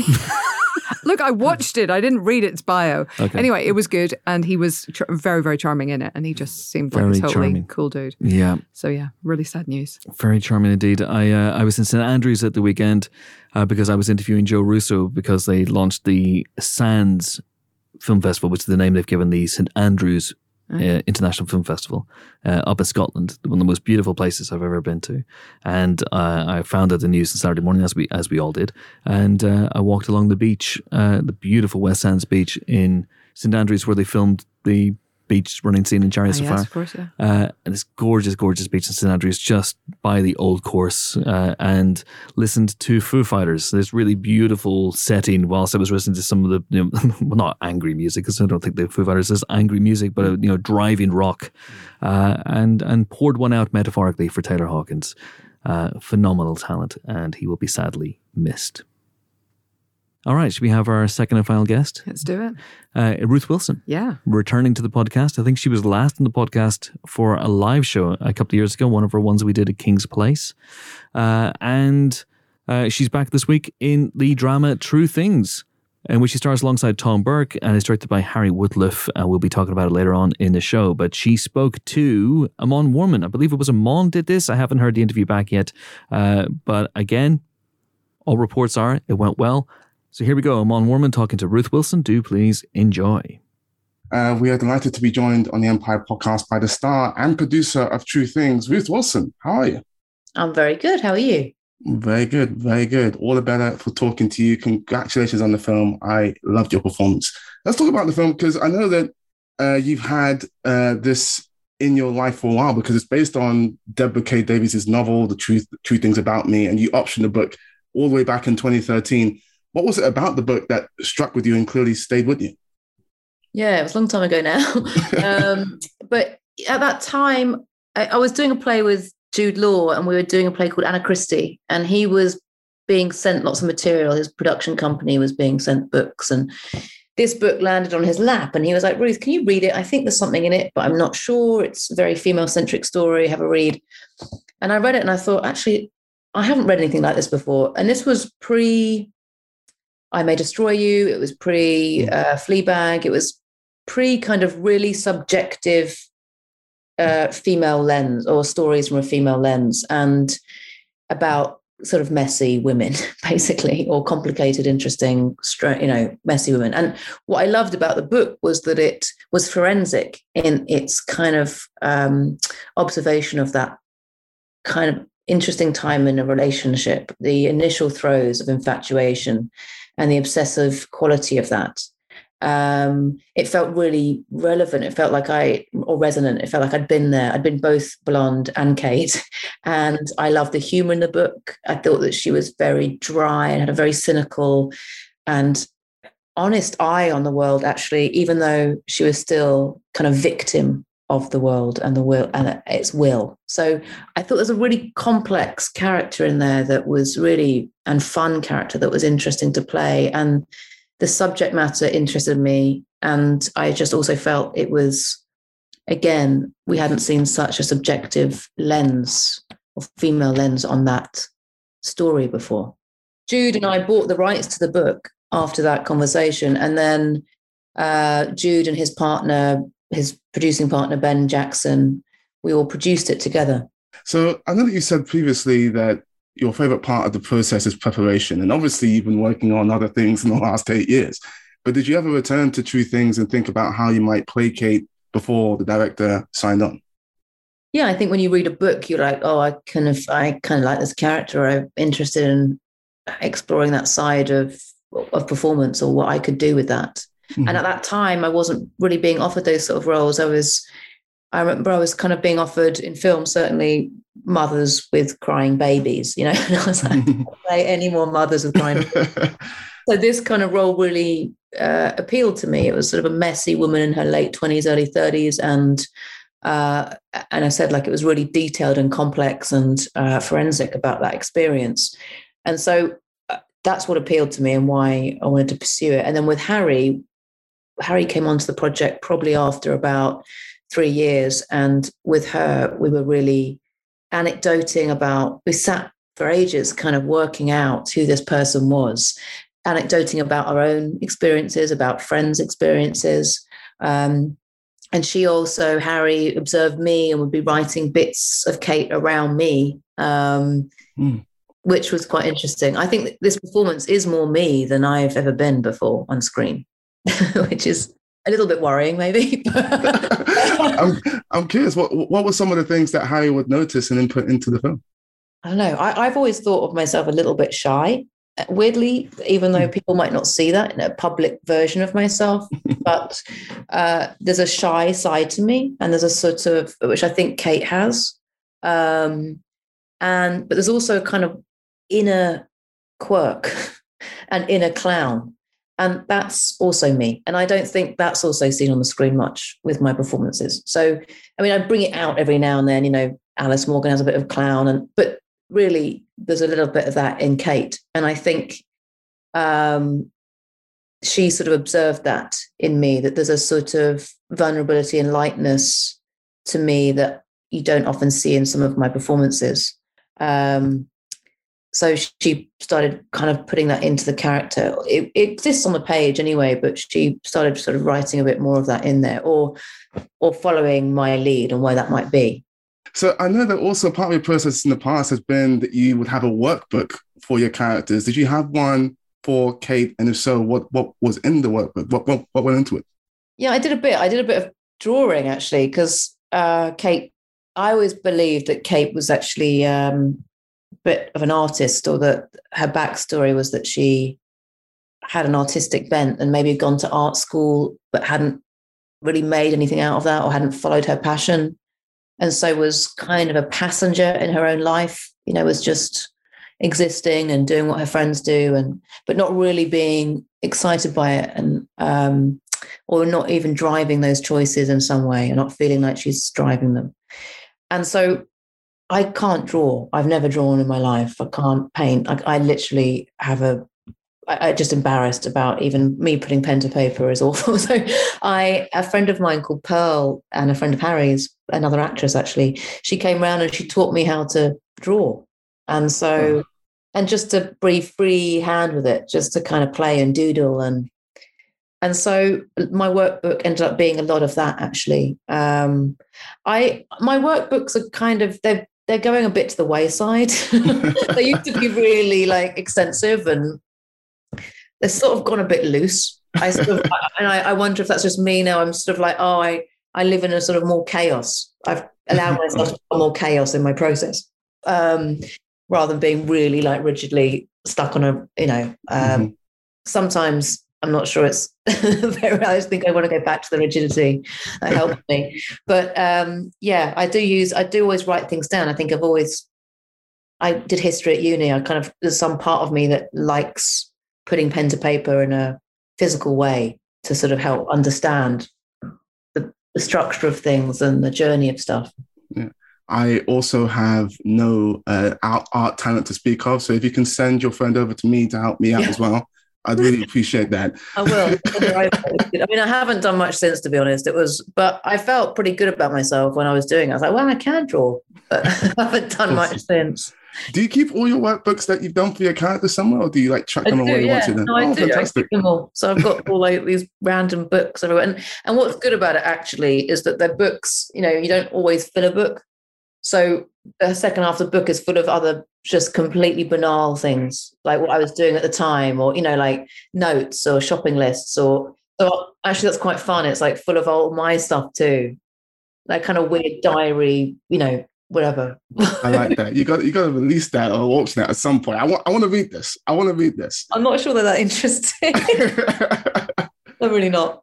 So Tom Burke is your co-star in this, and he's fantastic. Uh, the chemistry that you guys have is amazing. Did you guys do anything off screen beforehand to make sure you're on the same page going into the film?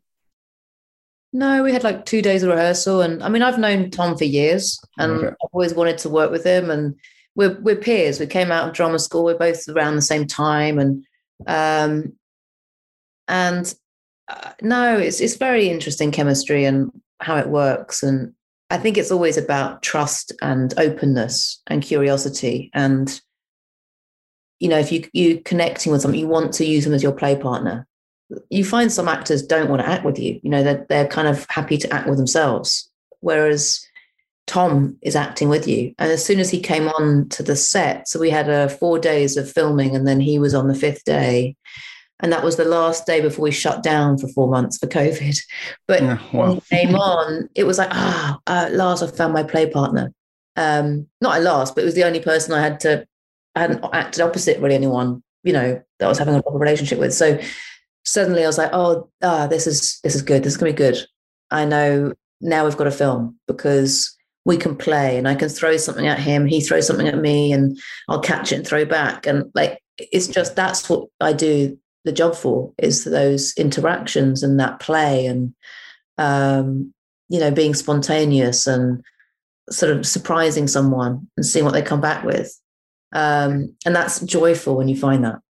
I can imagine. I, I like the fact that even though we're angered by him throughout the film, like some of the stuff that he said, I wanted to reach through the screen and throttle this guy, but he's not some moustache twirling idiot. There's a lot of comple- complexity there and, and plays it really well. Yeah, I mean, in the book, you know, he's he's in some ways he's an object of her desire. No, he's uh, he's called Blonde. We don't get to know him that well, but it was always really, and there could have been a route we went down, which was to cast someone much more stereotypical in a way of like good-looking boy from the wrong side of the tracks. You know, just in a way objectify him. But what Harry was very clear about, and what she was very right about, was that you know you have to believe in why she would be attracted to this guy and you have to believe in some sort of connection between them and why he is mysterious. And the way you do that is by really making him three dimensional and making him have his own vulnerabilities and insecurities and his intimacy intimacy issues are as great as hers in some ways. So by doing that, you then understand why there's a frisson or why they would even be in each other's sphere. Um, and also why he constantly goes to her or, you know, but it's I always think this film is really interesting because you, you needed that in there, but really it's a self-actualization of Kate throughout. You know, he is blonde is blonde. Like at the end of the day, it's not really about them. It's about how she kind of uses that relationship to understand who she is. And even if she is seemingly like a a victim in a way, she seems quiet and shy and at the will of this man and his bad behavior. She's the one that's choosing to engage. She's the mm. one that she gets his phone number, she pursues him, and she's persistent and she's driven. Actually, she's really driven. She wants him. Mhm. So she'll do everything to get him, uh, despite you know everyone's warnings. And then when she gets the moment of actually, actually, he's not quite right for me, she ends it. So even though she is seemingly without power, she actually drives the whole story. One of the little things I love about uh, your performance of Kate that really draws us into her POV is that at various points you like half mutter stuff to yourself, which just feels like a really real, authentic thing that we all do. But I don't really see that often on screen. Where did the idea to do that come from? That's me. that's probably me. That's, that's real me, right? So I'm doing a, I'm just about, I'm prepping a play at the moment and it's a mm. one woman show and it's a monologue and it's all on the phone and it's basically this woman chatting to herself for an hour. like, this wow. me. This is like the worst part of me. Going, out. this is awful. So yeah, I think that I think it came from it comes from me. I do a lot of I sort of comment on myself or I comment on things. I, I found myself doing actually another film that's about to come out. See how they run, which is comedy, and I. I didn't realize I was even doing it, but I'd be sort of under my breath, sort of saying stuff. And another actor's like, You do realize you're saying loads of stuff, and I can hear you. Like, oh, am I? Oh, no. Oops. Yeah, well, that's it's character. Picked it as a character thing. so I think that was sort of part me and part Harry. Sort of, you know, it's like, again, finding that's what I do. And that's like, bring a bit of that in there. There are a couple of really great soundtrack choices in this film, especially the one at the end with the dance, which I definitely want to ask about. But are you an actor who likes to make playlists for the characters you play? I'm not. I'm not actually a big music person. I'm like. I wish I was. It's like you know. I found myself.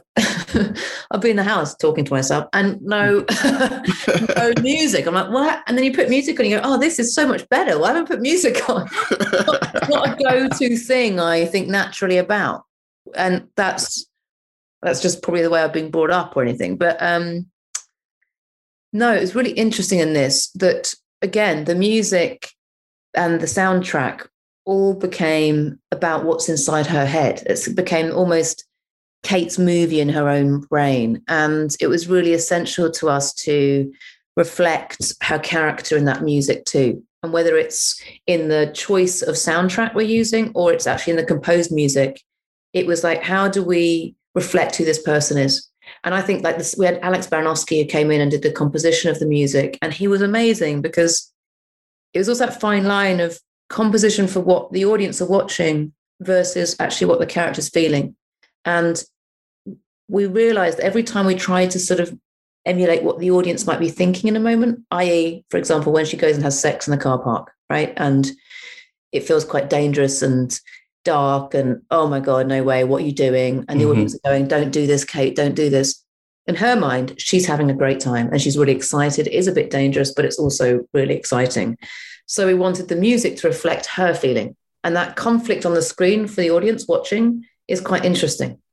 So yeah. we kept having to sort of keep pulling back to what is kate feeling in this moment and how do we reflect that in, in the way the camera moves uh, and in the music and the sound and that final mm-hmm. song was, yeah, I mean, it was, um, I'm actually, uh, I'm a great fan of PJ and PJ Harvey. And um, on the day, we had a track of hers at that track, and we also had uh, Patti Smith, Horses. Oh. Um, and they were the two tracks that I just danced to. And, mm-hmm. you know, I was like, I can dance to this. You know, I can dance to both these amazing ladies and I can let rip. And it was, we just got back from COVID the first time and it was the first time I'd been in a group of people dancing, and it felt really f- complete free expression. And there was no choreography in that. It was just like, just go crazy, just do what you do. and um, what we did on the day, we decided to have because we've been doing all these sort of slightly dreamlike moments of what's real and what's not, mm. and this imagined world in her head. And we did on the day decide, okay, let's do it with a group of people and let's also shoot it without. And that's what we have mm. on the end is we have both those moments that in a way again it's about getting inside her head. When you're in those moments of dancing you don't feel like anyone else is in the room with you. And so we wanted to kind of splice between the two realities or her her sort of inside internal mind and the reality of where she was Okay, so that was Ruth Wilson, and we will be talking about True Things in just a few seconds, folks, because now it is time for the reviews section of the show, in which we talk about the movies that you can see at your multiplex or on your Sofaplex this weekend. There is only one place to start. I think so. And that is with a new Marvel legend Morbius. Don't say that. Don't, I, am just quoting the poster. Take I'm that quoting phrase the poster. out of your fucking mouth. Honestly, it offends me on such a level the way they've leaned so heavily into this. Hey, it's the latest, My fuck off. It is not. Sorry. It is. So this is Kevin Feige does not present a Morbius. And uh, this is uh, directed by Daniel Espinosa. It stars, of course, Jared Leto, Matt Smith, Adria Arjona, Jared Harris, Tyrese Gibson, and a fuckload of focus group feedback. So, who wants to take Morbius? Well, I'm sure it's the only one James has seen. Hey, hey. I mean, that's a fair comment, but it actually isn't true in this case. But, uh, oh, God, where to even start with this load of shit? Right, okay. Uh, let's try and be objective about this and let's just. talk Sorry, about sorry. this. Can I just break down that sentence for, for- just, just for a second? Where to start with this load of shit?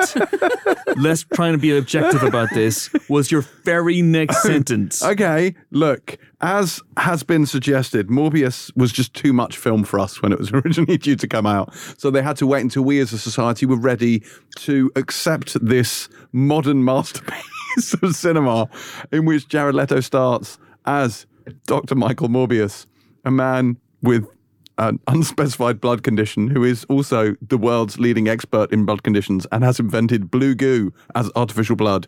He goes and catches a lot of vampire bats and then takes their spunk and uh, injects it into his veins and turns himself into a vampire. And uh, spoiler, Matt Smith kind of does the same thing and they don't get along. And that's basically the film. But that's actually the film. that's basically the film. And scene. Um, it is a film which, and I count, has one joke in it. One. You count or you count I Dracula. the joke. The one, two, no, one. One, ah, ah, One vampire. Ah, Ah, yes. ah. It has one joke in it, and it's delivered so humorlessly. I'm not sure anyone performing it and realized it was a joke. Like, this is the most humorless film I think I've ever seen. It's And so you've earnest. seen Dune. and I've seen Dune, which had at least one joke in it. Eight jokes. I counted. Remember? Eight jokes. Eight more than this. Well, seven more. Um, it has a venom joke in this. It just it doesn't land on any level. I don't even know where to start with this. So it's it's I mean, you're five minutes in. it's incoherent. the CGI is very very dodgy. The plot doesn't make sense because there's no consistency in the internal narrative. The character motivations are all over the fucking shop to the extent where by the end of it, I just don't know why some characters did the things they did. And I'm not sure the filmmakers knew either. And the humorlessness and just the way it's structured feels like this is a film made in the early 90s. It feels like 30 years of comic book movies have passed them by and they have not noticed. And look, we all knew this wasn't going to be a good film because we've seen the trailers. Um, but it just it infuriated me. But all the way through, I could have forgiven it because the camera, at no point does the camera fall over. Jared Leto, while he is incredibly humorless, does a passable performance. It's actually quite a restrained performance going by his recent roles, you know, when doing stuff in like We Crashed or, or um, uh, House of Gucci, you know, it feels quite reined in. And Matt Smith is, I don't know what Matt Smith is doing, the less said about it, the better. But the thing is, all of that, all of that I could forgive. I can forgive ineptitude. It's, it's, and I'm going to just say it. Like they they try they have retconned this film. The studio has gone to this film and said, right, Spider-Man: No Way Home made all the money in the world, and I now need this film to make all the money in the world. So what we're going to do is we're going to go back to this film, which was I think I'm right in saying made before Spider-Man, right? Because it's been sitting on the I shelf. think it was made before for- the Sam Raimi Spider-Man. yeah, well, yes. quite. And we're gonna insert Spider-Man stuff in here to just tie it into that film in a way that makes so little sense and doesn't work and is so obviously cut together from shit they had lying on the editing room floor. They have just taken bits and tried to assemble it's like a ransom note of sequences where they've just cut together bits of Jared Leto talking to try and make it relate to the MCU and it is desperate. It is insulting. It is just cringeworthy. It's just the most awful thing that I just wanted to get up and slap the screen. I genuinely did. I was so I was so offended by how cynical that that spunk was. The fact that they just got spunk everywhere and It was just visually confusing. Oh, as God, well. Yes, just- wasn't it? I mean, just? like, so you know, when he is in vampire mode, and the design, I don't love the design. I'm sorry, it's sub Buffy. Mm-hmm. Um, when they go into the sort of the vampire mode, then everything goes a bit dementor, and they have like colored streaks coming Yeah. off everything. And sometimes that's meant to represent echolocation, which could be visually cool, except that sometimes it clearly isn't. And I'm not sure what it does represent, and no one ever explains Yeah. it to me. And again, I don't need everything handed to me on a platter, but it would be nice if your story was visually and, and narratively coherent enough that I can pick up the pieces myself and put them together. You know, and and that was not the case here. I didn't hate it. But it it felt incredibly retro. It felt like 1996 kind of superhero movie. Do you think they used any prosthetics? Because I feel like every Morbius shot was an effect shot, like every single one, without any. It felt like they didn't attempt to do any kind of prosthetic. I mean, work. maybe in the first transformation there might have been some, but I, I got the same impression. And you know, I didn't I didn't think it always did them right. No. You know, um, it's horrible.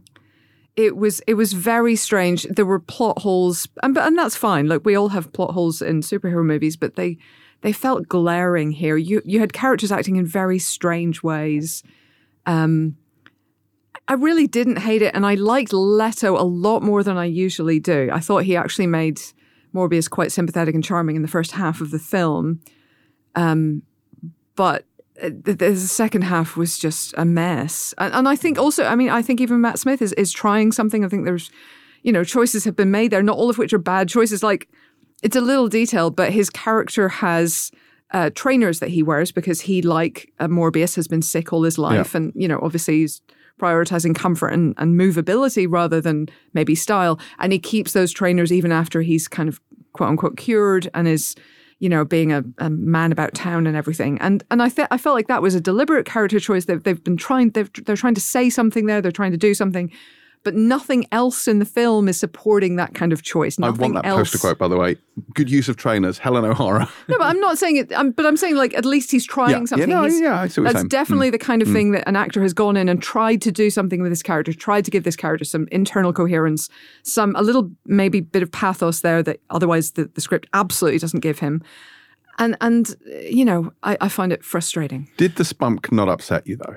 It, like, did it not upset you on a Oh, visceral look, level? I'm not even going to get into the. Uh, the there, there are two mid-credit stings. They're both bad. They're straight up bad. I'm not making any excuses for either of those.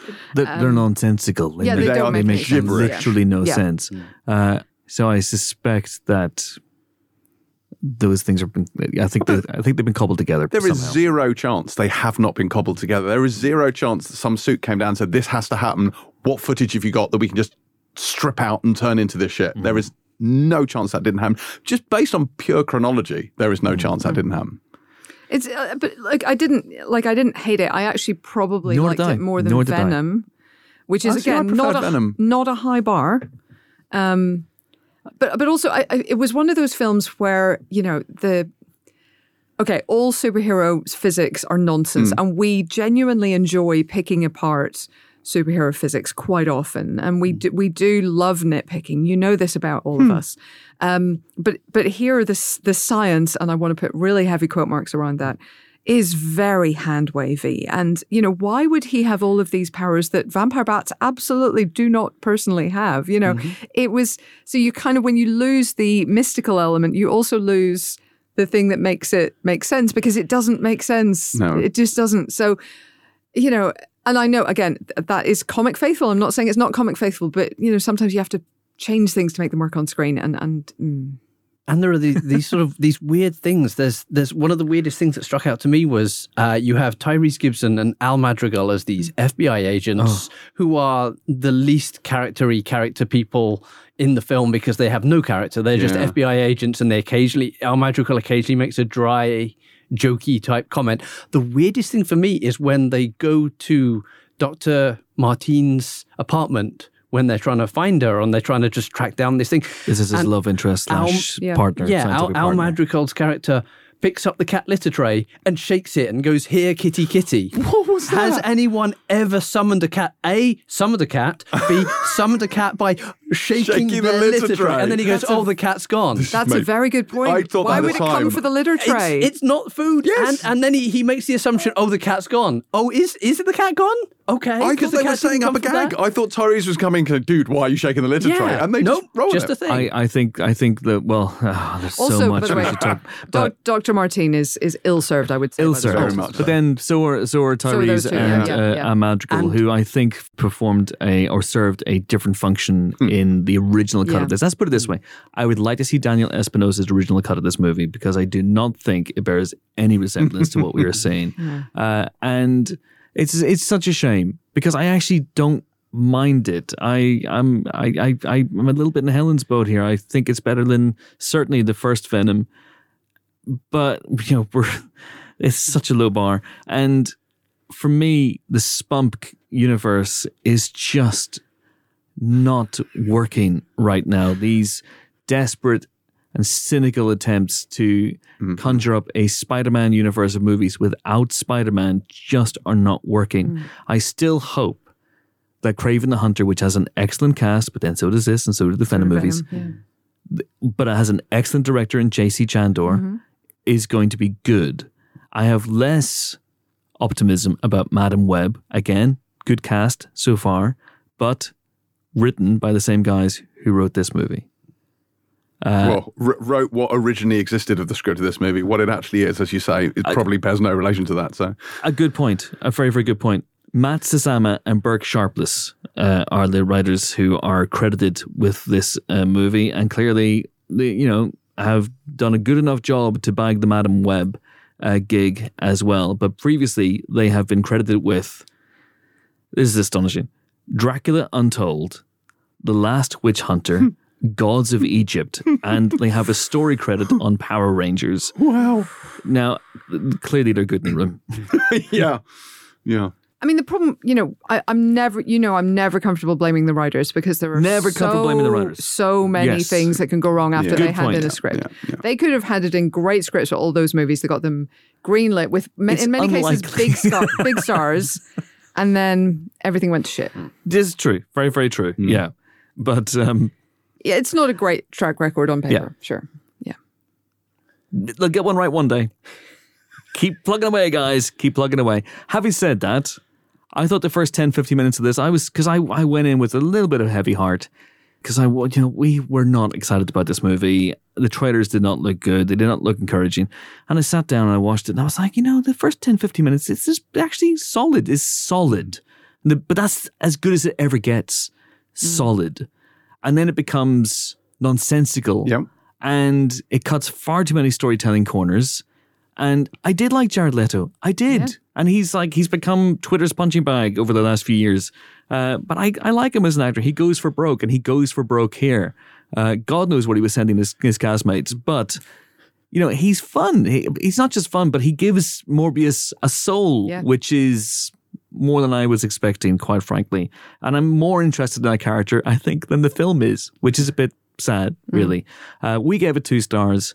Uh, I really wish that we were able to give it more than that. But, Had it been better, yes. but yeah, but sadly the film Yes. isn't. But isn't it's been delayed for a long time, but dread it, run from it. Morbius arrives, Yeah. all the same. But again, they'll get one of these right one day. It may be long after we're all dead. Almost certainly. They will get one of these right one day. Uh, all right, so two stars then for Morbius. Let's do True Things next. Blanco, set us up about True Things. What's this about? Yeah, uh, True Things, uh, which is directed by uh, uh, Harry Wootliff, uh, who was the director of uh, Only You previously. This is the story of Kate, played by Ruth Wilson, the uh, always pretty wonderful Ruth Wilson. Uh, in this case, Kate is a woman who works in a benefits office in Kent. She pretty much hates her job. She's lacking mostly an ambition, at least in her career, but not in her life. I really think she wants more from her life. She uh, meets a guy through her job, uh, played by Tom Burke, who we only really know as blonde. Uh, he does have a name, I think, at some point, but think we that his really name. hear This him. isn't it? That's the, Oh, only he's name blonde. that's the only name the film gives. Right. Yeah. So uh, yeah, we meet this guy. He is charming and he is sexy to her. And so basically, she starts a relationship with him. There is a uh, there's there's car park sex, there's little trips, there's skinny dipping, there is there is fun. But ultimately, she starts to realize that, to be honest, this guy kind of a bell end. He uh, starts stealing things. He just gives her the cold shoulder. The relationship is incredibly one-sided for most of it, and uh, yeah, it's it's very much sort of like a straight down the line average kind of drama. It's it's it's a drama that l- wants to look at things. It wants to look at sort of how women are treated in relationships, how men can act in relationships. But honestly, the big problem with it is it doesn't really have an awful lot that is fresh to say about mm. either subject or indeed anything. Ruth Wilson is, as I've said, pretty darn good because she's Ruth Wilson and she can elevate anything. It's just it really feels like she has an awful lot of heavy lifting to do here. Tom Burke is perfectly fine. You've got characters like her parents who are always putting a little bit of pressure on her, a little bit disappointed. She's got a passive aggressive best friend who seems to be doing the normal life thing with the husband and the kids and the this and the that. Honestly, it's just not as compelling maybe as it could have been, which is mm. really disappointing given the star and given the potential. Mm. Yeah, I'd agree with that. I think it's it's a you know really really good um, people involved, but it just never quite has that extra little piece of magic. Um, and and very good performances, and, and there is you know there is a place for this kind of portrayal of the grind and the misery of kind of that life. You know, we've all at least had periods in our life where we've been stuck in the job that is not satisfying, that is not fulfilling, that is. Oh mean, God, right I feel here. so seen. you know, where you are, and you do feel like I'm just grinding along and nothing is changing and nothing is getting better and everybody else is doing Oh better God, than I me. feel and, so seen. you know, why why aren't these magical things happening to me? Like it, it is very relatable, but it doesn't get any further than that, really. It doesn't So, go anywhere. yeah. I, no, I was. You. I, I think she played it beautifully. And there are some mm. lovely scenes. Just there's a bit where sounds really the tragedy in the sadness of when she's making toast one morning. There's just something about mm. her making toast. That one scene, I was like, oh God, you're killing me here. And she really sells that sense of just desperation mm. that she it's not just she's miserable in her job she's miserable in her life and then she finds this guy who is exciting he's forbidden fruit because it's a sackable offense to obviously date a claimant and she feels seen she feels attractive she feels all of these things and she is so needy in that she desperately wants this to be real and he's a shit because of course he's a shit. And and it explores all those kind of various bits like he's manipulative he gaslights her he's just blows hot and cold he's just a horrible horrible man uh, but she wants him to be something that he isn't and because she- that's what she needs. because yeah, that's what yeah. she needs in that moment and he's just an absolute and I think shit. that's that's probably true of him as well. I think he needs her to be, you know, cool and and Cool sexual girl. Mm. and yeah, and and there when he wants her and not when he doesn't. And you know, it, and it is that clash of of needs and desires. I don't think he's a caricature in that way. Like I feel like they've captured a realistic kind of oh, human. You know, I think that was almost the most depressing part is he was all too believable yeah, yeah. um, but he was still a shit Yeah, he, he kind of is. Yeah. So anyway, so so good performances, but just not a film that's going to stick maybe in our minds. no forever. So we gave this one three stars. Three stars then for True Things. Uh, a couple of other films out this week, uh, not to do what the Academy did and completely overlook animation, but there are two big animated movies this week. The kids will enjoy and adults will endure. Uh, one of them is Sonic the Hedgehog 2. The the first film was actually you know kind of okay in the end after they redesigned Sonic entirely. oh do you remember that original Yeah, look at Sonic terrifying, fuck me that yeah. was horrifying But you know, it was basically a cute car- uh, comedy character playing off James Marsden, so Yeah. that's always good. Yeah. All right. Uh, this one is more of that, only with added Idris Elba, uh, but we gave it two stars. Okay. Oh, So, well, shame. yeah.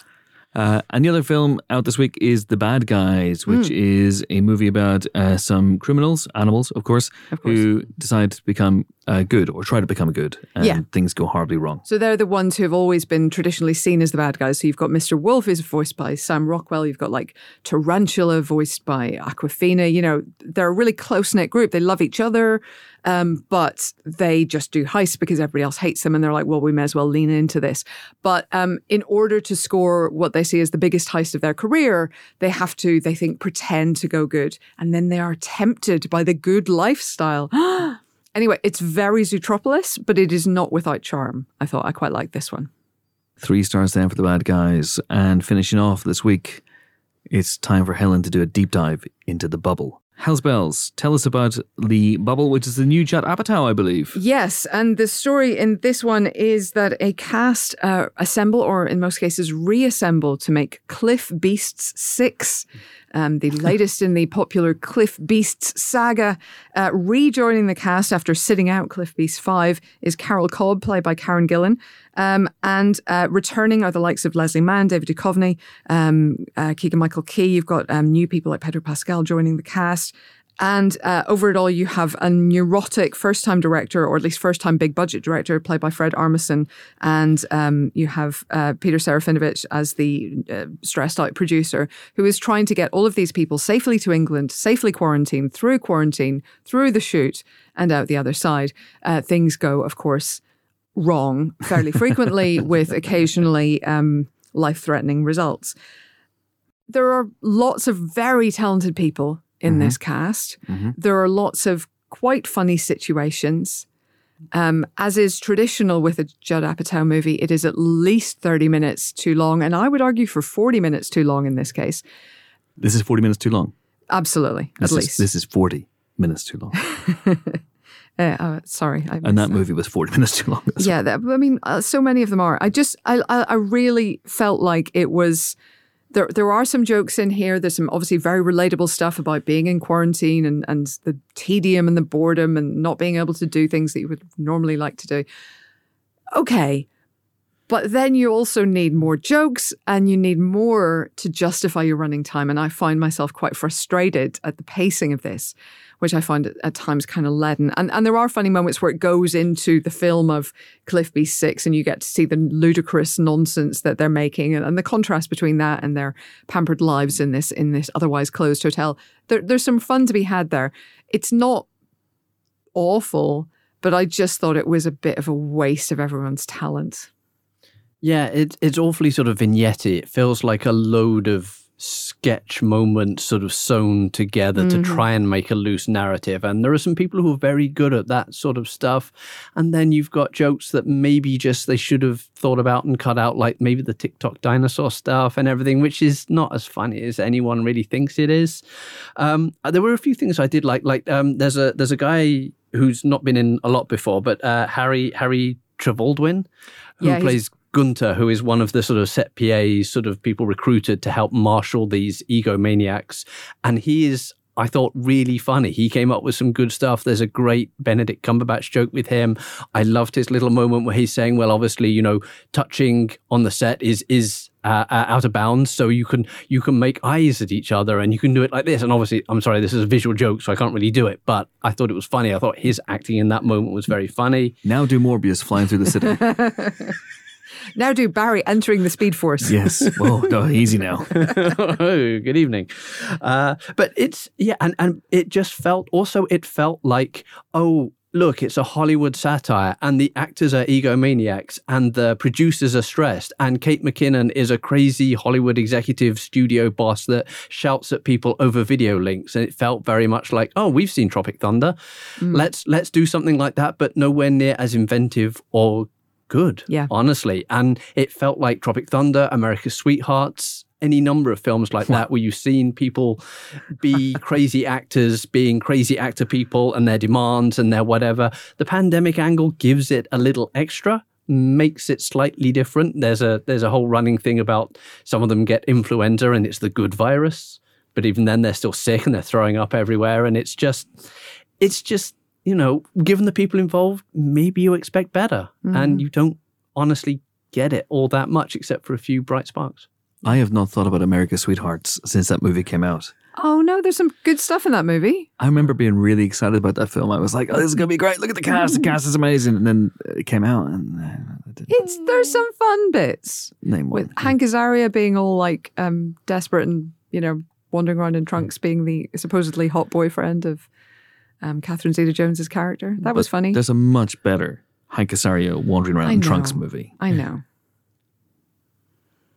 The You're thinking of Birdcage. case- Yeah, Yes, you in are thinking of case-. I was just checking. Do you know I went to the hotel where they filmed the Birdcage recently, and they have a big mural on the wall that says the Birdcage, um, because they're very proud of it. And you can get the Birdcage. It's on the menus in the restaurant out front. You can sit under a under a palm tree and under an umbrella. They filmed the Birdcage in the Galactic Star Cruiser. no, but do you remember after you flew home and I decided to just you know bum around Florida for a few days, enjoying the sunshine? I do remember that actually. Yeah, so Yeah. I went down to Miami and hung around South Beach. Anyway, this was uh, the review of the Bubble, of course, and we gave the Bubble three stars. Three stars then for Judd Apatow's The Bubble, a decent addition to Judd Apatow. And on that note, that is it for this week's Empire podcast. Uh, join us next week for more film-related fun, where we'll be joined by no idea. Okay, so I that's think- an exciting, fun thing for us. I think Eddie Marsan. That's cool. We like him. We like him. We like He's Eddie good. Marsan. Yeah. But we'll find out. We'll find out when I'm interviewing them. This could be Well, very exciting. You've got a better guest than uh, we had on the Pilot TV podcast. Who do you have on the Pilot TV You. podcast? Oh, it doesn't get any better than that, does it? No, no, Yeah. clearly not. So once you finish this podcast, do queue up the well, Joss on Tuesday, so you can't queue up now you probably listen on Friday. Anyway, on Tuesday, and we On review. Moon Knight Oh, and no. Chris, Chris Hewitt. Yeah, no, he came in and just we review Moon Knight. Chris comes in and he helps us because we can't tell the difference between the Empire podcast and, And the Pilot. Pilot TV. Yeah, you pod- can. Yeah. I'm not on pilot. That's how you know. We're back here again. Uh, well, yes. So, so yes. Please, please listen to Pilot when it drops on Tuesday to hear more, more of that. It does More- feel more like we're trapped in a circle, a never Yeah. ending, ever decreasing Purgatory. circle. It feels a little bit like that. yeah. Guys, can you tell the difference between your waking life and dreams? Mm, my dreams are better than this. Really? yeah, less grey. Th- This is my. Dream. I do dream about you guys, actually. oh boy, Yeah. you shouldn't do so much editing late at night while eating cheese. The definition of a red flag. Chris enters the pod force. oh God. Anyway, there we go. That is it for this week's Empire podcast. Uh, join us next week. I've done a bit. Um, anyway, until then, until we meet again, until that auspicious occasion, uh, Blanca, Blanca we may never meet again. We, may will. never I- I hope. meet again. Oh my God. What, what are you saying? I my, my flight should be fine and everything. I, and I'd I'd like to come back again and hopefully not you know with two year gap this time. Amen. Please. That's up to you. It's up to you. Anytime you're here, you're welcome on the podcast. You know that. Thank you. Yes, I, I will make every effort to be back here as soon as I can. All right, good. Don't you go dying on me now. Uh, goodbye, Helen. Toodaloo. Goodbye, James. Oh God. Goodbye. Goodbye, Blanco. Goodbye. And it's goodbye from me. I'm off to take my life in my hands by singing Shallow from A Star is Born right next to Ezra Miller. Oh. Thanks for listening. See you next time. Bye.